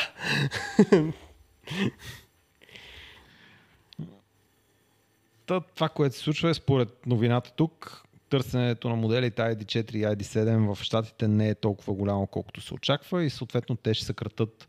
По-скоро няма да удължат договорите на страшно много работници. Цитира се тук 1200 работника, които вече няма да имат договор с Volkswagen и по този начин кризата с продажбите, която е в щатите на MEB платформата, те смятат, че ще намалят производството и това ще реши проблема. Аз лично смятам, че с тази платформа това няма да реши проблема и проблема не е имаме ниско търсене на Volkswagen, а има ниско търсене на тази платформа на тази цена. Да. Те виж, че в Китай ги продават на някакви тотално други цени. Само и само да им се случат нещата, ама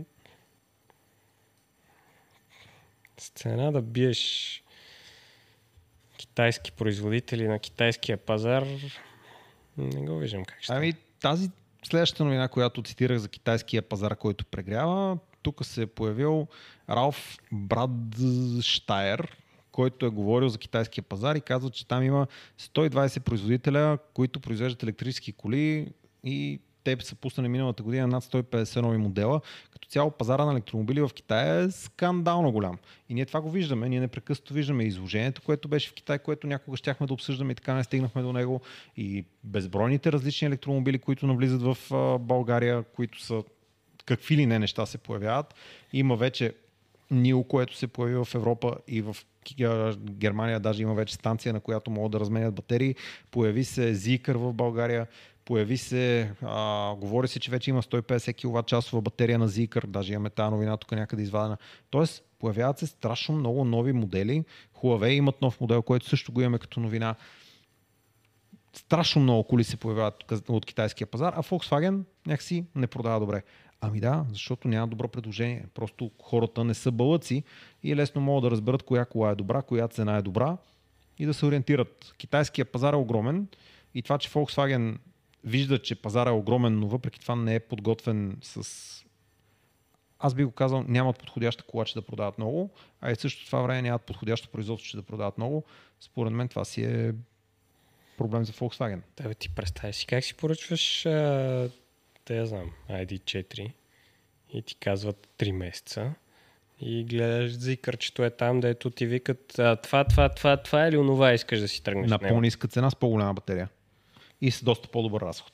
Само от към срок го говоря. Да. То, И Няма как. зикърчето се произвежда там и има не знам си какви части навсякъде. Не знам. Струва ми се някакси, че Volkswagen гледат матча, но не са много активни в него. Нека си представя Volkswagen как превеждат от английски на български, от немски, айде да кажем, си представям как превеждат на китайски. За менютата им. Не искам дори да си представям. Така, а, следващата новина, която имам за днес, чакай да открием. Ето тази новина ми харесва много за сега. Собственика на MG започва производство и в Европа. И това, което виждате тук е, че се планира MG да започне да се произвежда в а, Обединеното кралство. Щях да кажа, а не го казали ли са му, че Англия не е в Европа вече? Ами, доколкото разбирам, се говори и за европейски завод. Там има някакво асембли в UK. Тук може да те излъжа какво точно се случва в UK, но доколкото знам, нещо се случва в UK и тия коли някакси са, се появяват там като сглобени там. Ще, момент в който издаде този подкаст, Да. имаме двама фенове, които веднага ще ми пишат какво точно се случва с MG в UK. И за следващите ще, ще съм доста по-подготвен, но доколкото разбирам, ще започнат да произвеждат в Европа. И ето тук, можете да го видите в новината. Което значи, че MG, влезе ли да се произвежда в Европа, цената му ще стане още по-добра. Качеството му най-вероятно бързо ще стане относително добро и те ще започнат много бързо да наводняват пазара, защото цената им е впечатляващо добра. Аз за тук цената, която го продават. виждам друго. Те се казаха, не може да занимаваме с тази глупост да произвеждаме коли с десен вълн. Да. И тия викат, а, я едно пазарче тук се освободи. Ема, те си продават сериозно в UK. Да, бе, имат ама изведнъж се освобождава Да. едно не лошо перо. Що Ама да не го вземеш? Доколкото разбирам, те в случая това, което се говори в тази новина, е, че ще навлизат на континента, а не в Обединеното кралство. Да, да, аз го виждам като стъпката, която правят, Мгм. че викат, нали, сега ще произвеждаме ли? Там няма ли? Изведнъж в Европа, оп, едно добро перо се появява, абе, добра идея е да го направим. Защото кой ще си купи Тесла с ляв волан, вместо MG с десен волан в Англия? Ама има предвид, че MG-тата все още имат много проблеми. Да, бе, ама все пак. Имаме, нали ти, Ти ще си казвам, купиш ли Тесла с десен волан в България, вместо. MG с ляв? Определено не, но пък от друга страна не знам дали ще си купа и MG. Защото MG-тата действително Добре, де. голяма част от моделите им си имат сериозни проблеми. Ще се оправят. Да, да кажем, че стъпат в Англия. Нали? Отделно там в Англия патриотизма е друга тема. Не е като нашия. Това е дето китайска да... кола, това не е... Да, бе, ма ще се произвежда там. Добре, разбрахте. Там е специално. Плюс това тя е, сега е китайска, преди си беше английска. Б- Да, било е някога. Ти прой се, кажеш на някой, че мини купъра е немски. М, трудна работа, прав си. Отгоре има английско знаме. Да, да, и откъде е дошъл. Следващата новина. Пратих ти я. Ти каза, че ще изчакаш Apple да пуснат кола, но Huawei представиха кола, която ще прави 1455 км. Как ги сметнаха точно 1455, идея си нямам. Но това пак е... На Гран Туризмо 5 се е пуснали и... И там е излязла точно толкова. Не, бе, това с тия километри припадам. Да, и тук говорим за нещо, което по мощност прилича на Теслата, която аз карам. 4 по 4 задвижване, не знам си какви дисплеи и някакви други глупости, но така и не става ясно колко киловатт часа ще е батерията. Те в телефоните не знаят колко е ти в колата. О, виж тук какво пише.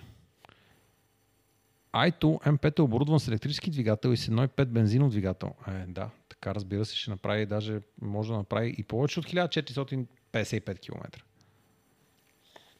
Ако сипеш два пъти. Не знам кой има нужда от това нещо и защо трябва да се прави. Не, бе, заглавията са уникални. Аз не мога. Днеска пак се забавлях там.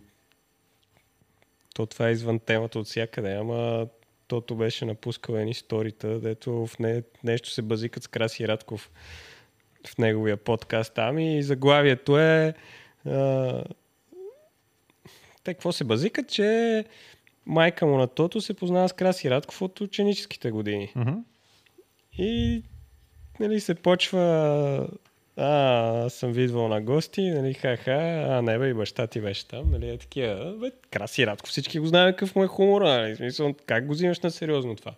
И някакъв сайт там излезнал, той, нали, излиза един и всички преписват, ама заглавието е Краси Радков е баща на Тото. О, Това е заглавие. И отваряш статията, защото нали, аз съм гледал подкаст и викам, «Е, тия малумни ли са, нищо не са разбрали. Отварям статията и то не е заглавие, под заглавие, което ти под заглавие не виждаш. Ама заглавието е Краси Радков е баща на Тото, под заглавието е с това се пошегуваха в подкаста на Тото Дърадара. Викам, време, ли? сериозно ли? Е, е такива тъпоти и е тази новина ми е същата. А, еди коя си кола ще минава 1500 км, ама тя е хибрид. Та, не знам, това е- много се напрягам да чета да, някакви заглавия, деца, те такива. Не ми пращайте новини за хибриди, пращайте ми само новини за електромобили. Та бе, или поне да е истинска статията, не смисъл да кажат двигателя е толкова. Не, между другото, човека, който ни е пратил тази новина не е виновен. Тя е от Телеграм групата, където имаме два много активни фенове. Камен и... А, а, какво стана, бе? Чакай, че забравям. Камен и Миро. Глупости, да. Та, те са много силно ни подкрепят с новини и всеки път имаме по 20-30 неща, които те са пратили. Благодаря ви много за това, че ни помагате да подготвяме по-интересни новини за нашия подкаст. Следващата новина, Менка.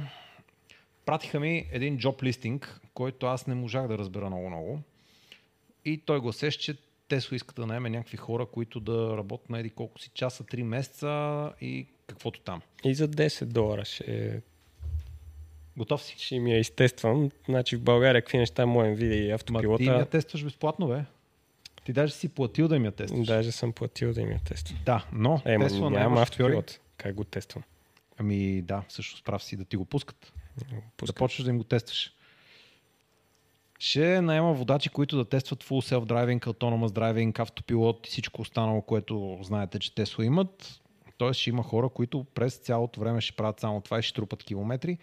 М, Не смятам, че това нещо много ще промени, но може би за някакви регулации просто имат нужда да кажат, че са го тествали с, с съответните шофьори. Най-вероятно. Иначе те си имат съвсем друга технология на тестване. Предполагам, че с това нещо ще се появи някаква сертификация, може би в Штатите и съответно ще отидем на следващото ниво на развитието на а, Autonomous Driving при Тесла. Следващата новина, която имаме, ще бъде свързана с Rimac. Готов ли си за следващата новина? Е, ти кофти я почна. Що? Защото тя е гръмка как... Да, е, чакай да я покажа. Сега забрете какво е казал Дани. И отваряш и гледаш Харватска ще строи завод за автономни таксита. Не, не, харватската РЗМ ще построи завод за автономни таксита за 535 милиона евро. Да, и така го четеш това и викаш, е, Харватска ще строи. Как- Каква е как в Харватска ще случи това? Това е някаква глупост. Обаче, като разбереш за какво става въпрос, нали, пак тръгваме от заглавието. Нали, как е описано, че Римак е харватска фирма, компания. Сред акционерите са хърватския бизнесмен Мате Римац, неговата Римац Груп и южнокорейската Kia Corporation. Така вече по-добре ли? е? Да. Е, та, пак заглавието е уникално. В смисъл, кликбет е за някой, дето не знае въобще къде се, как се развива автомобилната индустрия. И на мен, четейки заглавието, даже нямаше отворя статията. Да. Обаче друго е Римац да прави Да. автономни таксита, нали? Защото, нали, тук сме Мъск, Римац и там... Абе, има едни снимки, дето май ги показахме един път, деца Римац, а, а, как се каже то, на Кьонингзек, еди кой си фон Кьонингзек, то на, Пага, на Пагани и кой беше още там на Форт, май американската, на Шелби. Uh-huh. И тия хора си са там на една масичка, нали, пият си биричка и се забавляват. Та, нека си този човек да ги прави тия работи, има лойка. Ей, виж кой дойде в подкаста, бе. Митаче, здравей, заповядай, седни да ти разкажем малко новини. Късно обявил съм те. Сега, що трябва да ми го причиняте това? Как така? Така. Здравейте, в нашия подкаст тук що се включи Митачето. Митаче, здравей, бе. Здрасти. Здравей, притеснен Митаче. То не Виж е сега какво става. То... Ти поне си много заед в последно време и не си имал време да ни гледаш подкаста. Тук с Шаро седиме, гледаме някакви новини и казваме личното ни мнение за новините. Сега ще видиш как върви бизнеса. Последната новина беше, че Римац ще разработват автономни таксита и инвестицията е 535 милиона евро и ще строи нов завод с Kia и Римац в Харватска. Как ти се струва това?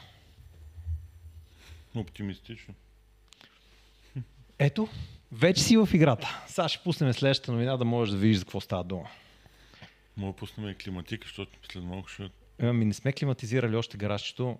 На този етап това е най-доброто, което може да Тук направим. сме аналогови, няма климатик даже и в колата. Следващата новина, която имаме, Тесла ще наводни Гърция с бързи зарядни станции. Добре ли е заглавието? Идеално е, ама чак па да ги наводни. Така, гледай какво Това да наводняваш нещо с ток не е добре. Да. Ами, Боли си. ще напълни. И тук сега в случая, не знам колко, в момента бързите зарядни станции са 50 кВт, Тесла ще изгражда 300 кВт станции, ти 300 кВт станции на Тесла виждал ли си? Още не си виждал, не? Добре, та Тесла сега започват да изграждат 300 кВт станции, които ще зареждат а, а, пълни глупости, пълни глупости. Това, което е смислено в цялата новина е, а, само да кажа, че Тесла вече започнаха да изграждат станциите в Гърция. Станции в Гърция има изградени сигурно на 5 места от тук към Атина и се очаква скоро да има станция в Солун. В момента тече гласуване. Ако искате, можете да подкрепите гласуването за тази станция. А... Ето го.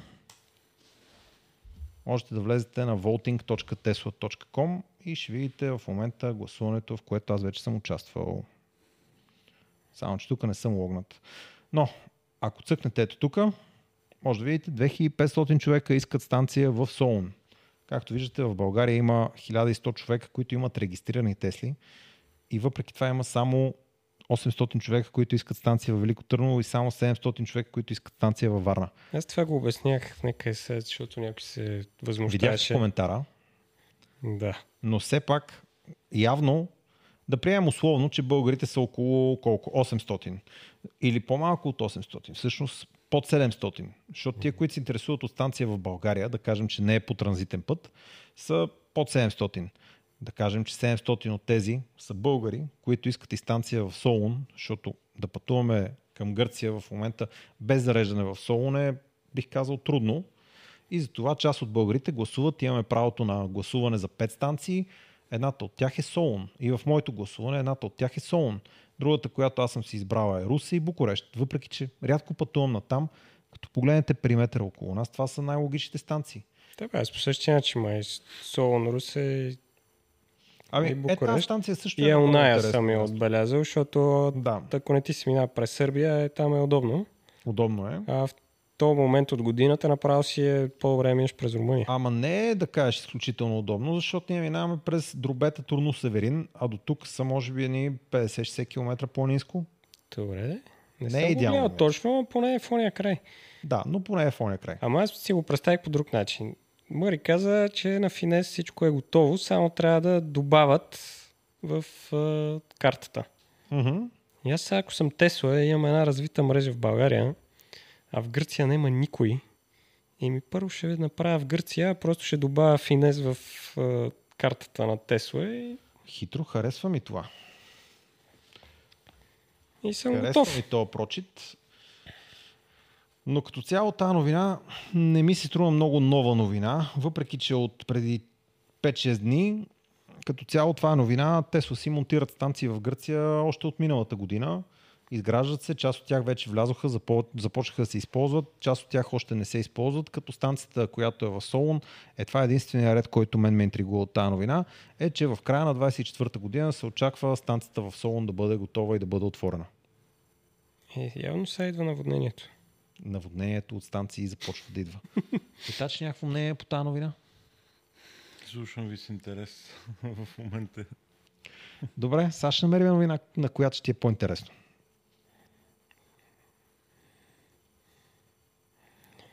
Така. Е, пет ето тук смятам, че ще мога да те трогна. Видим. Виж сега какво става. Това е новата разработка на SAP. SAP пускат нова електрическа кола, която виждаш как изглежда. Много е яка. Трогнаме. Чакай, чакай малко, дай му малко време. Та тук интересното е, че моторите са монтирани в гумите. А САП не приключиха ли курса? Какво стана с тях? Те... SAP Някой ги купи. по едно време приключиха курса, А сега защо в някой това ги видео купи. има Мерцес? Ми, защото тия мотори първо там са се появили в някакви ета компания NEFS, които са ги монтирали на някакъв Мерцедес за тестове Аха. и сега в момента те започват да ги монтират в... Виждаш как изглеждат главините. Те са едни огромни барабани. Това на практика са мотори, в които има и спирачка и барабан. Тоест спирачката стои, мисля, че пред барабана. Отвънка Това си е много спортно да имаш е такъв маховик на гумата. А, точно е това иска повече 35 кг, мисля, че. Аз не знам колко е къде е. Ами казват го в тази новина. Сега ще ти изложа колко беше, но мисля, че още 50 и няколко килограма на всяка гума. Като в момента казват, че Unsprung Mass от всяка страна на колата е по 18 кг или нещо е такова. Сега с това решение е с 35 кг отгоре, т.е. 50 и няколко килограма. Как ти се струва това като, като Unsprung Mass? Като мен ми се струва тежко. Хоп, ето го като имплементация как изглежда. Определено не спортно ми звучи, по-скоро ако ще го слагаме на градски автобус, примерно, добре. Да, практично. Много си близко. Така, в тази новина е тук някъде малко по-късно, се говори за тази платформа, която нали, са разработили, много иновативна, страхотна. Обаче, тук се споменава, че се я монтирали на Land Rover, на някакви високопроходими машини, които са като бронетранспортьори и на някакви други офроуд неща. И по някаква причина са го монтирали и на този SAP. Аз не мога да разбера каква е причината да го монтират на този SAP. Иначе да, за ето такова приложение, в което говорим за истинско 4x4, което да се бори с някакъв офроуд терен, харесва ми имплементацията. Да, бе, и не е важно динамичните свойства. Точно така. Хемче, в приложение като в твоя пикап, там говориме за колкото е по-леко окачването, толкова по-лесно ще се бори Е, окачването То с него. това е друг тип офроуд. То Да. да. бавния офроуд, дето просто трябва да мине, си е добре. Другото, което е интересно е с тези калища как се справя, защото А, да, готов съм да говорим на тази тема. Ще се върна ето тук. да, као, охлаждане после. Те казват, че мотора бил запечатан. Мен като ти така, като гледаш това асембли, как точно смяташ, че може да се направи оплътнението на този гигантски маховик към статора на този мотор? Тестът им бил да а, мотора да е на работна температура, разбирай 40-50 градуса и 4 пъти да го, 5 пъти да го вкарат във вода, която е под 0 градуса. Това им бил теста, дали мотора ще издържи. Не да се спука. Да. Не, бе, да го направиш не промокаем, добре. По-интересно това е като се напълни с кал и та, защото нали, влизаш ти в офрода, влизаш в някаква кал, джантата става абсолютно една питка кал, продължаваш, това нещо изсъхва и на следващото друсване някъде какво се случва, като всичко е в се отлюпва. пълно скал. Но да кажем, че мога да го направя така, че път да не се събира толкова кал там. Не знам. Да, интересно ще е. Но е определено има бъдеще в Range Rover Defender, е В това? Defender, да. в Defender, а не в, в SAP, транспортьори, да. който изглежда е така, защото сега ако е SAP автобус, добре. В кола, която ще демонстрираме на писта, Мгм. Ти видя ли колко Боди роли. боди рол Чакай, и, чакай. И, колко изтруваше пред човека казва, едно е с включено ESP, в което работят моторите, друго е като го изключиш. Виждаш е тук торк векторинга как работи. Изключваш го и край тази кола става абсолютно неуправляема. Мгм. Край. Ме, по-ме притесня Та за мен Харесва ми много това ниво на иновация, много ми харесва проекта, но смятам, че го монтират в грешната кола. Не, в Defender е супер. Defender е супер. Така, нещото с което го продавате, като махнат моторите, виждаш и тук колко място взимат от моторите и могат да сложат по-голяма батерия, като тази по-голяма батерия всъщност не е необходимо да е по-голяма като капацитет, ами ще е по-голяма като площ, което я прави по същия обем, но по-голяма площ и сваля центъра на тежестта още надолу и дъното на колата става още по-плитко. Защото когато батерията била там 8-9 см, де-факто батерията е много голяма част от пода и дига много нависоко седалките. Някакви е такива неща говорят тук, които някакси А, ми се ме е струват. побъркало винаги амфитеатралното седене в тия коли. В електрическите коли. В високите коли, в които седиш високо. Просто. Еми в моята и в Тайкана не си високо. Да, и там батериите не са кой знае колко високи. Обаче сега са апса след това нещо, ще ли да направят така, че батерията да е още по-ниска и да изкарат моторите в гумите. Моето лично мнение е толкова тежки мотори в гуми на автомобил, който ще се движи по пътна мрежа, не смятам, че е подходящо. Както и да ти го обясняват, думите, които те ползват са такива много къде меки. спирачките? Ами някъде отзад зад моторите. Ето тук това асембли, което показвах. Как се охлаждате? Няма спирачки тук. Ми, някакси ми прилича като е, това е тук да е спирачен апарат отзад. М, не, не може да е толкова малък. На, раз, на фона на джантата, виж, това е колкото 120 мм, колкото... А и диск къде е? Е, да, да, ма ти имаш по 100 коня мотор на всяка гума. Сигурно има парашут. Може да има парашут. Далеко. Котва. Това е много притеснително как си пред мен. Ами ми тачи така е. Истинските ютубъри ползват микрофони. Не знам. Това е... Спирачките явно по-нататък ще ги мислим. В апликация, в която ще се ползва за 4x4 за машини. А, тук между другото правят много интересен паралел с Porsche, който е направил подобно задвижване още там 900 и някоя си година, така, така, така. Та било гениално още тогава, само че тогава скоростите са и окачването са в Като някакво друго измерение. Да, точно така. И да говорим за кола, Скоростите, която прави примерно 200 окачването. км в час и ще се задвижва по този начин и кола нали, в модерните пътни мрежи, които Да, всички са се опитват, високи. всички се опитват да свалят под окачената маса, Да. да направят въртящите се елементи максимално леки, за да не се трушат. А тези имат друго виждане. Ще видим. Мога да всички други да бъркат. Ами, точките, с които те се опитват да ти обяснат, че това е добро задвижване, са, че то е универсално, може да се монтира на почти всяка кола, на която може да се монтира 18 джанта и батерията може да бъде много ниско в пода, много ниска батерия на всичката площ, която имаш отдолу под колата. Да бе, ако е бушче, го разбирам. Да. И Само много място да си товариш, всичко е супер. Да. Но за, как да го кажем, кола тип C класа, E класа, S класа и тем подобни, м- смятам, че това е грешното задвижване. Да, не знам. Ама па сигурно ще имат а, такъв багажник под предния капак. Е, със сигурност. Тук моя на Лора е неудобен въпрос. Като бивш служител на БМВ. Ловъра го. Не е в онлайн.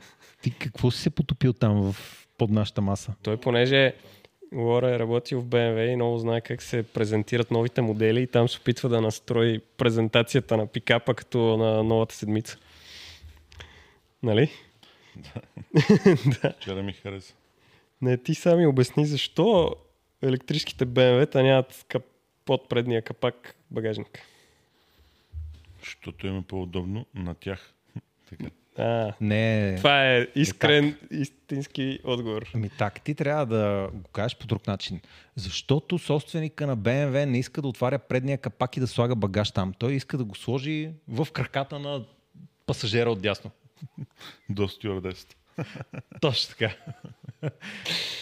Ми така е заспал твърде много нещо. Ми така е Да. офлайн. Днеска се забавлявах един... Ти казах преди да дойда, че Нищо. Ние сега ще вкараме следващата новина. Аз се забавлявах. Днеска един беше из... отлял едно нещо, което маха на и четворката, нали, капака, който запушва дупката отпред. и си го постави, вече там може да един куфър. Да, даже се продава такъв аксесуар. Ми то сам си го беше направил. Сега малко кажеш, там едни тръби липсват, а още колата му е в гаранция и не иска да ги променя. Защото там има едни тръби да е вървате така и взимат 30% заради две тръбички. Взимат 30% от обема, ама ако ги модифицира, няма са много щастливи в сервиза. И съответно каза, че за сега ще е така, като изтече гаранцията ще го мисли. А опорните точки къде са били? Е горе на с- На брейса. скелето. То нали има над мотора едно скеле.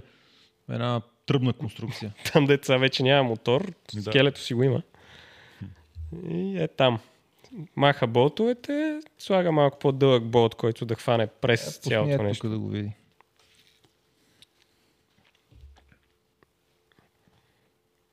Е така горе-долу изглежда. И тия мъркочета тук малко, малко пречат. Но имаш едно скеле, върху което Е, може да върху хване това ляга. И, той И ако промениш, приема, е тук една тръба, е тук една тръба, Аз и не може да добиеш- четвърката капака предния се отваряше свободно, не беше като Да. Отваря се да е свободно, да. нали? Отваря се и виждаш има е то една капак. дупка. Да, да. Не, не виждаш дупка, виждаш е такъв Да, капак. да, като махнеш капака. Декорации. И Да. горе долу виждаш като на една 4 цилиндровата хикс петица, нали? Помниш, като отвориш капак, какво се вижда? Не, дупка. Е, същото.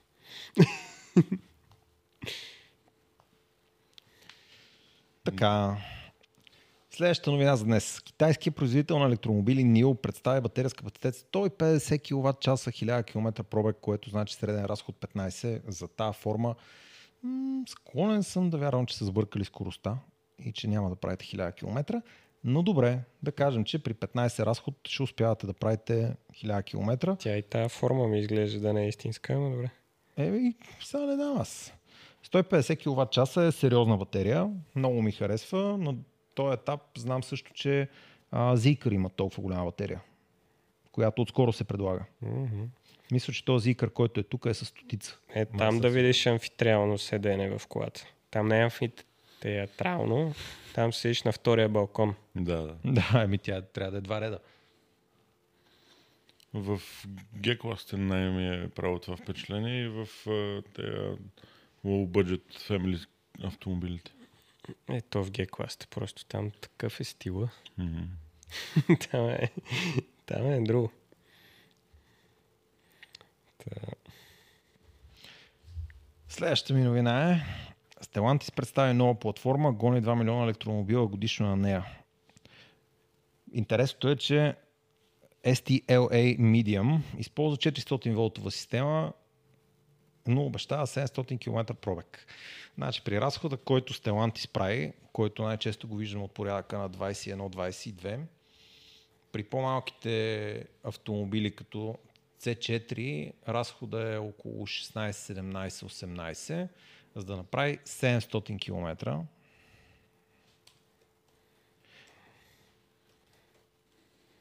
аз Трябва да ни обещаят 126 кВт часова батерия с Stellantis. Много силно се съмнявам, че са направили такова нещо. По-скоро на пак ни мамят малко.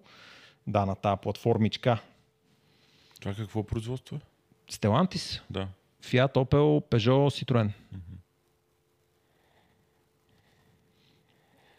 Но това е средната платформа, защото вече ще имат и Stellantis Small.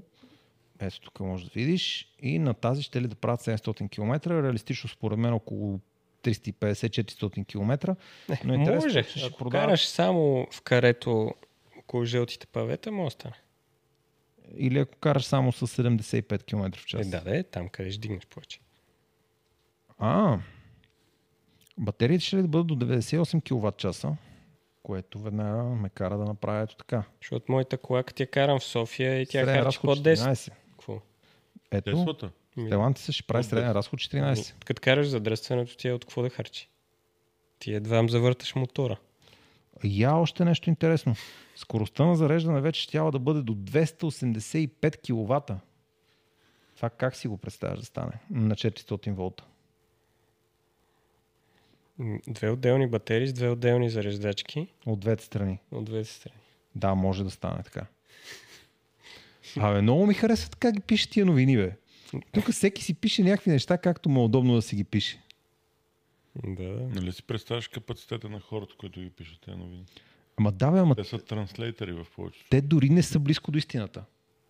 Разход 14, къде го прави то? Той го прави, да знам по какъв цикъл го прави 14. Нали ти казвам, това е все едно, е сега седнем в моята кола и я слеземе от тук до НДК и да кажем Теслата харчи, еди колко си, значи ще направи половина. 1000 км.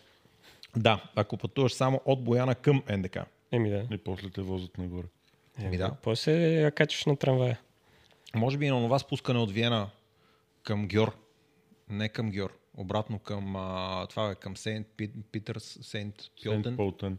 А, там. Е на това изкачване, което е за нас изкачване. В обратна посока там сигурно ще направи хиляда и нещо километра и моята кола.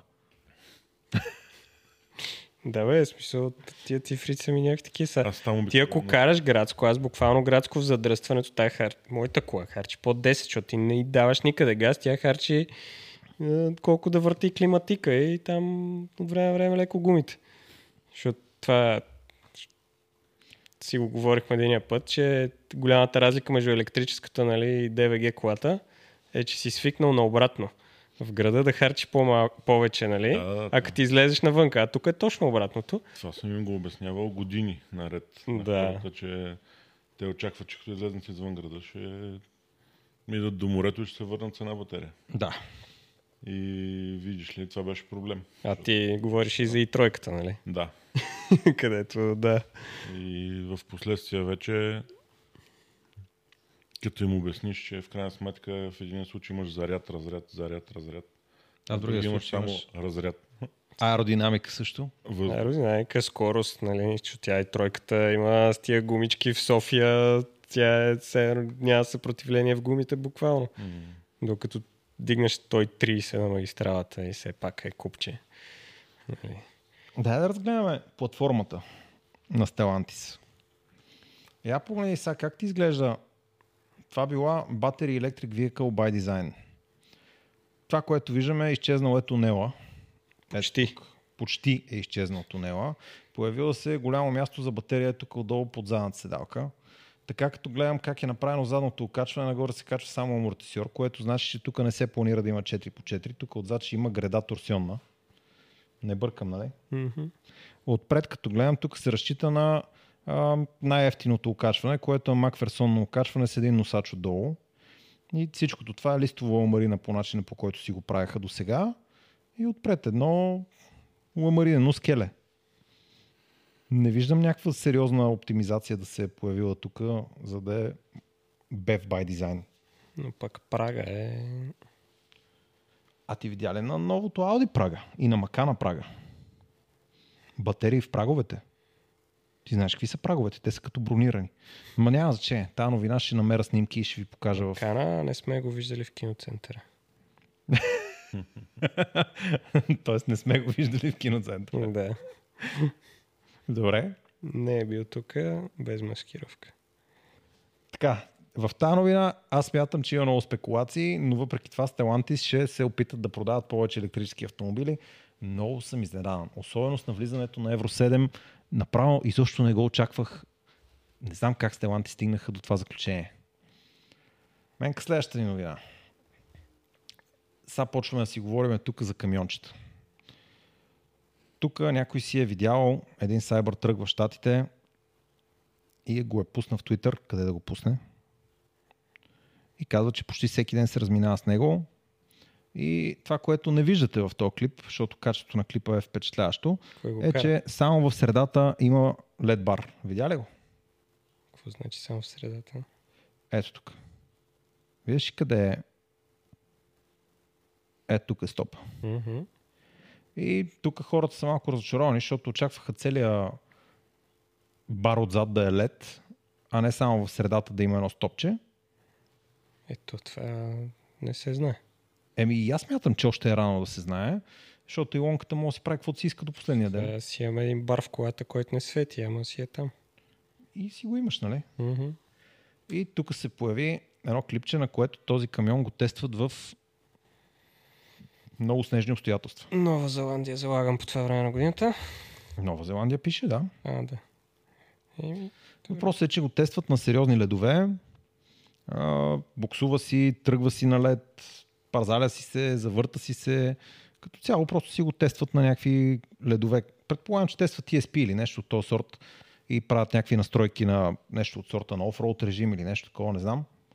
Но като цяло си трупат километри на някакво тестово трасе. Най-вероятно ще има някакви различни офроуд режими, да трябва да ги понастроят малко. И моето предположение е такова. И от тук натам в клипа вече почват да се говорят някакви такива неща, които нямат съществено отношение, но да, камиончето се тества, което мен много ме радва. По-готиното беше онова, дето го бях снимали, че мъз го кара. Да, Та вече ма той седиш. дизайнера го кара. Да, да. Та вече Не виждам задния мост тук да завива много-много. Е, тук трудно да разбереш какво се случва. Ами, очаквах да има разлика в посоката на движение на колата, ако завие предния мост. Защото се очаква, че ще завие и задния мост в релация с него, нали?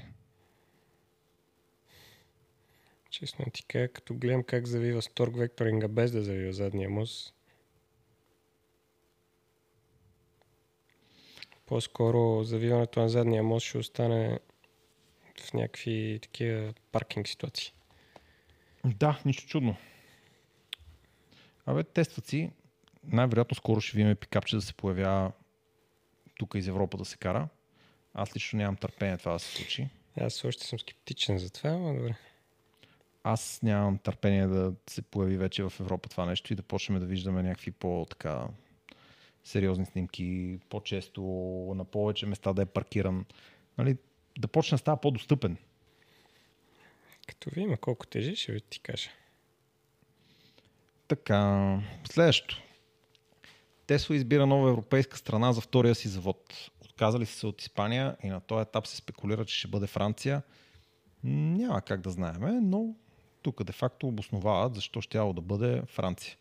Нищо сериозно не се казва в новината, но е възможно действително, ако Франция направи, как да го наречем, някакви преференциални условия за Тесла, следващия голям завод на Тесла да бъде във Франция.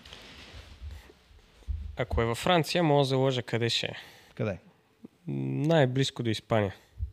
Защо? В Германия, знаеш къде е завода? Най-близко до, До Польша. А, така е, ми поради същата причина.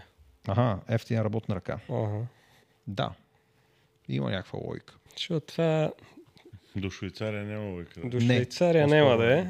И, до, и във вътрешността на Франция най-добре, че там синдикат и мазало не има добре на французите да правиш завод.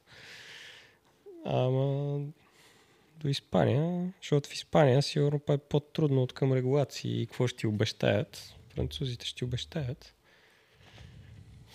Па Ще ползваш испанци. Така, следващата ми новина. Разработени са първите в света нетоксични алуминиево-ионни батерии.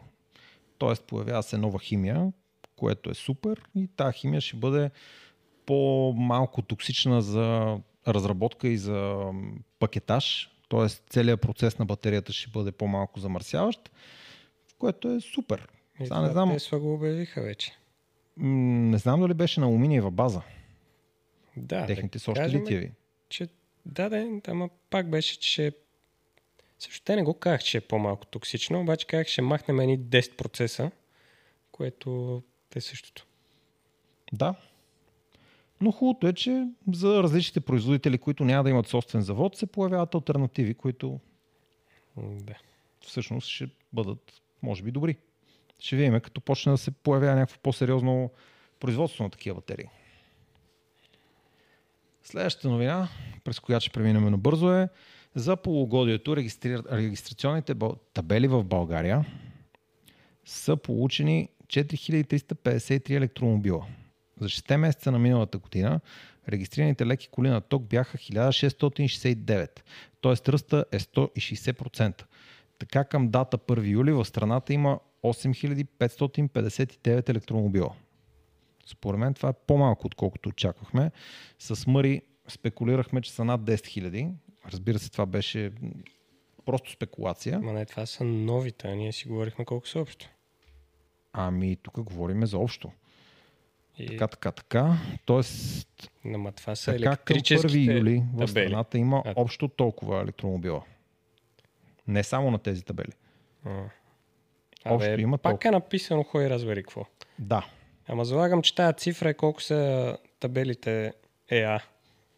Друг любопитен факт е, че в първите 6 месеца на годината най-предпочитаната марка за електромобили е Тесла, от която са получени 178 нови коли и 313 употребявани, или общо 491. Почти 500 Тесли са регистрирани в първите 6 месеца. Като голяма част пак ще кажа, че вероятно изобщо не са и регистрирани на български табели. Да, ония ден пак си карах се на перформанс лайка МТК или какво беше там. Къде е това, не знам. С 1100 бройки автомобили Тесла представлява почти 13% общо, от общо регистрираните електромобили в България. Супер. Най-много ги произвеждат. Да, Какво да правиш? изобщо не съм изненадан. На второ място били Дачия. С 221 купени нови и 76 втора ръка. Общо 300 автомобила. На трета позиция са моделите на BMW. Това е, защото ми така вече не работи с BMW. Иначе щяха са повече. 96 нови и 156 втора ръка, общо 252. Ако ми така работеше в BMW, ще ще да е продал поне 400. Не, 10%. 10% от а, 252. Тоест още 25. Да. Слабо. Скромно. Е, това е, защото те не могат да ги произведат, не защото той не може да ги продаде. А, той ми така ще ги продаде, но те ги нямат. Ами, Как да ги продаде, като ги нямат? Ако ги броим на договори, те сега ги има. Остава съм им повече. Остава са им повече. Така, Менка, тук ти ще трябва да ми разкажеш какво виждаме тук. Тук това е лайф, между другото. Да. Мислех да ти пише, че като го прати това до вечера, като го отвориме, няма да изглеждаш по този начин, който го гледаш. Това са компонентите на тока в България. Днеска, нали, като го отворихме в 12 часа на обяд, тая червената работа беше повече. Тази тук, ФЕЦ. Да, тя беше, кажи речи, една четвърта, че е отгоре. Мгм. Не знам, това си е, да, така си е. Интересното за мен е, че АЕЦ е 40 и нещо процента от тока в България, 45%. Имаме 19% или 18% и половина в момента, което е снимаме в А. 8 часа вечерта. Да, това е малко грешно сега го гледаме, защото в момента е най-ненатоварения момент. Аха, т.е. смяташ, че тия спредове ще станат различни към 8 вечерта. Те мърдат постоянно. Нали, помниш, на обяд червеното и синьото бяха доста близко. Мгм. ФЦ и яйца. А, какво Това е беше? фотоволтаик, не? Да, е всички зелени там неща. Без а, водните. Но перките са също там. Да. Без вецовете, защото те се гледат по малко по-различен начин, защото някои връщат нагоре. Нали? Да.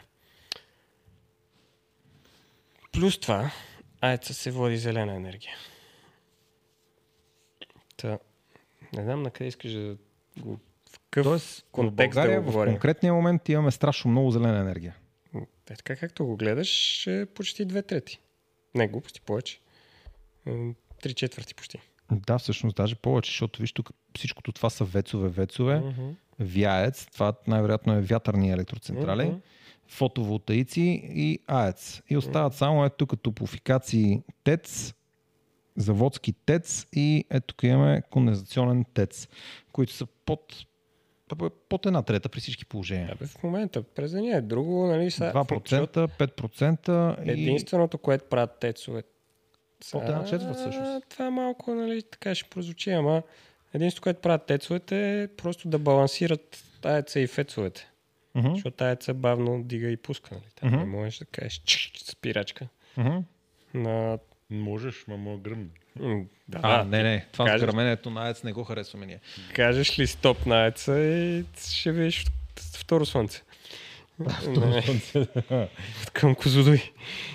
Та, не става. За това има въглешните електроцентрали, защото Чейра си го нямаме в момента. Той не, нищо не може да балансира. Е на паркинг. Той Мари го обясни идеално. Смисъл, трябва нещо да балансира мрежата. При нас е много лесно с, с въглешните електроцентрали, защото има още кой да копае въглища. Щеше да е готино да работи павеца, ама не работи по една или друга причина. Теца колко е зелен? А, теца. Айца. Зелен ли е? Не е ли? За сега е зелен. Доскоро не беше, вече е зелен. Някакви други новини от тази седмица имаме ли? Не се сещаш за нещо, нали? Не. Два часа подкаст. Мисля, че е добре. Ти ми таче нещо искаш да споделиш с нашата публика? Да, от а, два месеца, три. А, си взех V8 с две турбини. Това е много тъжно за теб. След като докара не знам колко процента от Теслите в България, примерно 0,2. Твоите 100%. Не, виж, сега ще го кажа максимално зелено. Отказах се от дизела Forever. Forever and never. А ти от към зеленото го казваш, Да. че, че викам... Да. Нали, тематиката е такава. Я кажи за раздатката. На колко километра ти е Аз колата? не си виновен за нея. Не, не, на колко километра е колата? На 45. А, така, какво ще правиш? Втора раздатка. А, така, я кажи ти за твоя хикс. И то е на толкова и пак ще прави рестатка. А, много хубави. Много хубави. Ама това в началото го обсъдих, че тия новите бензинови коли не ми харесват. Старите бензинови коли си супер. Обаче новите. Не Е, мога да го преживея това с тия, дето връщаш гъста, тя не намалява и всеки е такива ще Твоята от тия ли? е? Моля? Твоята от тия ли? е? Не, Последната от предишните? последните, които не го прави. Която като върнеш гъста, отива на 0. Не на 2 литра на 100 км продължително. Даже Хикса е на 6, днеска го прох. 6 литра е добре. Пускаш се по черни връх надолу, върнал Да. гъста на 2000 оборота, т.е. очакваш мотор да спира. Не. Тя си я дава не айдъл. 6 на 100. Много ми хареса това с пръстчето как. Да, да, аз го пробвах днеска също. И то най-неприятното е, че ти, сега пак ще го обясна, ама ти караш, нали, някакъв завой, влизаш, така, връщаш леко гъста, нали, и тя е се едно натискаш съединител. И... Не е в контрол. А, реално ус- установили са, че това съхранява много живота на мотора. А раздатката? В момента, в който върнеш гъста и той не трябва да направи е, да се превърне в компресор, го пази страшно много. Да. И реално- Ма не пази калниците. Първият мотор, който сложиха първият мотор в то- N- N63 на BMW, пак, нали, там говорим. Първият мотор, в който сложиха тази система е този 530 кони модификацията. Мгм. А моя си е предишния, който е 462. И е много интересно, защото гейтовете, доколкото знам, са, са вътре в а, посредством а, клапаните Мгм. изкарва налягането. Което е... Спестили се Посредством път. хода на клапаните и Да. дефазиране на валовете, държи клапаните леко отворени. За да може да... Да. Да. И се чува много странно. Не искам да знам даже. Това искам да знам колко струва, колко струва, ам, какво ще се води то. Това трябва да е някакъв вариант на Ванус. Те BMW със сигурност ще си го наричат още някакъв Ванус. Не бих влизал в детали, защото не съм го имал Ма те-. Ами, два датчика по 1300 лева. Има при Мерцедесите. При BMW няма да са по-ефтини. Отделно имаш един актуатор, който е маслен, който трябва да управлява вануса, който е към 3 нещо при Мерцедесите. И то говорим за старите Мерцедеси. Искам да знам какво става, когато това нещо дойде време да се сервизира. Е, какво сменят мотора? Да. В днешно време кой ремонтира двигател? Всичките та, тече гарнитура на главата, сменяме. Някой ден ще излезе от гаранция. Е, да бе, ама на тях тя това не им е е важно. Тя вече е там. Да, и Мирафьори ще имат да разглавят, да правят, да... там ще бъде забавление страхотно. Тия новите мотори с тази цялата екология, с е тия всичките магии на валовете, които правят красота. Зацепване на този мотор. О, как обичам. Не бъди хейтър. Не бе, не съм хейтър. Не бъди хейтър. Скоро правих, скоро, преди година, правих един велосмак на Мерцедес. Значи зацепването на този мотор четири пъти го разглобяваше един от сервизите на Мерцедес. Не говориме за Байван. Говориме за един от сервизите, които правят Мерцедеси. Поддържат Мерцедеси. Четири пъти го зацепваха, докато го зацепат. Моторите стават много готини. Тенденцията е такава факт, но нещо, което на мен ми прави страшно много впечатление напоследък е колко автомобили има из града пушещи. Много. Лятото на мен това ми прави, направо ми бърка в мозък. Много. Като си с мотора отзад е супер. да, днеска направих с мотора 70 км в града. И за първи път видях, че всъщност имаш пескоструйка и в града. Че откарах по къс ръка и по панталон. и усетих, че и с 50-60 пак те бият камъни. Яко. Но да, това с пушещите автомобили направо е Днес карах за... пушат на... на смърт. на... Да, на... На, на гибел. Разбираш, те върви си след него озонова дупка. Днеска карах в Перник зад а, Дело Матис, което, значи, толкова сини пушеци отдавна не бях виждал. И дедо ти си кара и си кара с едни 25 км в час в центъра на Перник между двете ленти и няма какво да го бутне. Той е безсмъртен. Но ма я, че нямам видеорегистратор, защото скоро имаше ед- една примерно Зафира дизелова, зад нея един Ярис, а до тях някакво комби беше. И трите бълваха нещо нечовешко. Взети заедно. И трите. Аз имам едно клипче, да, да май сме го пускали. Влизам на мола, на ринг мола, зад 535 Космос с Теслата. И нали се, че той веднага искаше да ми покаже са Сажди. сажди. И обаче спираме там, където минават хора вътре в паркинга вече. Не сещаш там как е да, паркинга. да, Хората да. пресичат в един момент и минаш през потока. Да. Хората спират, той мина и е тогава решава да ми покаже той космоса. Като даде една газ, казвам ти, тия хора им разказа играта там отзад. Направо, как не почнаха да падат като листа, не знам. Добре, не могат ли да ги спират в движение? Е така, примерно тия си някакъв орган на реда. Нямаме Вижда. такива устройства. Е, нали вкараха нови системи, е такива чаршафи слагат на предното такова вече. А, няма да се влиза в центъра с старите дизели. Да, ама някой трябва да почне да ги ловува с нещо. Нали имаше и друго. На България бяха слагали тук нагоре посока Бояна, на качване реално, за да има товар, бяха слагали някаква система, която казваше лайфтайм дали колата ти е окей, с едно усмихнат човече или с едно натъжено човече.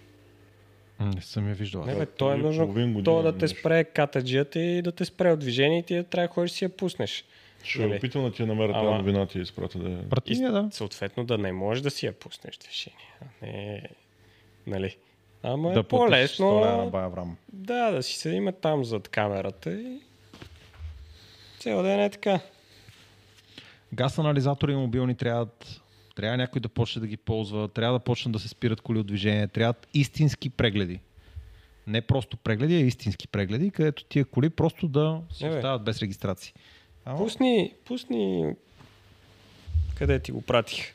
Как се спира скутер? И какво искаш от тия хора повече? скутер. Мгм. Това е във Viber, може би? Не, то беше във Фейсбук, ама да, сещам се на кой го казвам. Чакай. Тук много го разтеглихме този подкаст вече, бе. Е, Не снимай вече, нали? Снимаме си като пичове си. Пак ли снимаме. бе? Стига бе. Нон-стоп си снимаме. е? Ти си първия, който се прозява в този подкаст. Не сме по БНТ, няма страшно. Ето, пратих ти линк. Чакай да отворя някак. В Viber. тази група, добре.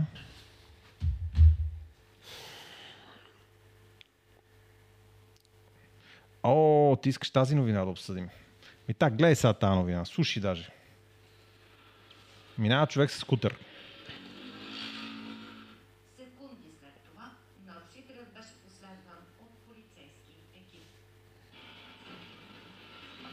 Да.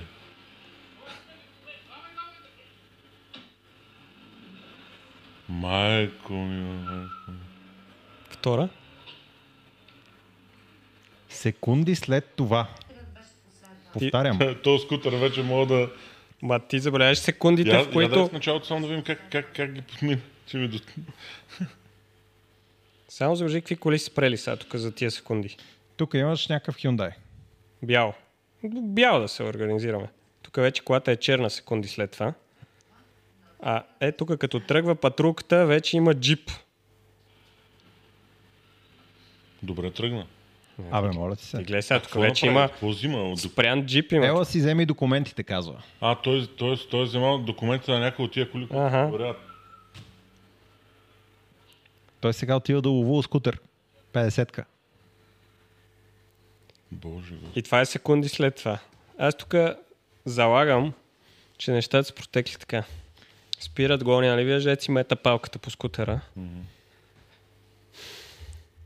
И в един момент, нали, теглат му една, че не им е спрел. Но осъзна, че с камера. И виждат Да. камерата и ка, чакай, трябва. Акция. Се почва, да, кой ще ходи, какво ще прави. Чакайте, вие снимайте сега, че се едно, нали. Защото то е очевидно, че не Снимай става как се ще тръгна. Снимай Да, как ще тръгна. защото то не е секунди след това. И сега, ти представяш си какво е обучението на тия полицаи, нали, за как се действа при някаква ситуация и ти сега искаш да имаме полицаи, които ще могат да спрат някой Друго дето искам, друго искам да е интересно, като ми дойде някакъв. Представи си, ако имаше камера вътре в колата, в полицейската кола и микрофон, какво ще ще се чува от полицаите? Охо. Докато гонят моториста. Е. И примерно той е по-така и си прави базици с тях. И кара, примерно, Ма, в новината така, не че се да, казва, че така, са го че да ги спряли. дразни. Е, как ще го спрат? Те трябват 5 минути след това. Той е скутера, първата прека там, софроуд, Под пътечка и тротуара чао. и, пешеходния мост и айде, чао. Ти подстрекаваш само туристите да бягат от полицията, така ли? Не, подиграм се на тя. Да, бе, ти смятай какво е нивото нали, на обучение на тия полицаи. А те са на акция показна. Демек са избрали Викнали се да ги снимат. 4-5 екипа. Да, ти видя колко. Там има дай, кат, не знам всички видове институции имаше там по тия коли, да бяха паркирани, имаше поне 5 коли паркирани. И сега си представи как излиза, примерно, шефа на КАТ и казва от утре всички пушещи коли да ги спрете. Е, кой ще ги го казва спре? Бойко. Не го казва шеф. Е, няма се. Примерно, да. Сега. Имиджово. Примерно, е, как, кой ще ги спре тия коли? Те не могат преценят тази кола, каква е, камо ли... Дай да кажем чао на хората. Два часа и не знам колко време подкаст мисля, че им стига за тази седмица. Да. 2.12 по Ами ние ще поизрежеме малко там. На едно място имахме пауза т- към 2 часа. Там, където аз влизам. Няколко пъти. И излизам. Да, и се връща след това. Благодаря ви, че бяхте с нас. Беше много приятно. Много се радвам, че ви показах митачето, който не сте виждали от дълго време. То е е само това, тялом тук, не е с всичкия си в момента. а ако не знаете кой е това, това е митачето. Ако не знаете, значи сте пропуснали поне 6 клипа в моя канал. Първите. И то най-популярните 6 клипа в моя канал. Така че, ако искате да се информирате кой е това, това е Митачето. Може да го намерите в клиповете, в които докарваме моите Тесли от Германия. Митачето винаги ме е подкрепил в това нещо и винаги е бил с мен в тия приключения. Преживяхме ги заедно. Благодаря ти, Митаче, беше много яко. Повечето, сигурен съм, че повечето хора в канала те знаят и съм сигурен, че като четеш коментарите на този подкаст, ще се забавляваш много. Да, да. Благодаря ви, че бяхте с нас. Пишете в коментарите, винаги ни е приятно да отговаряме. Цъкнете по един лайк и до следващата седмица. Чао!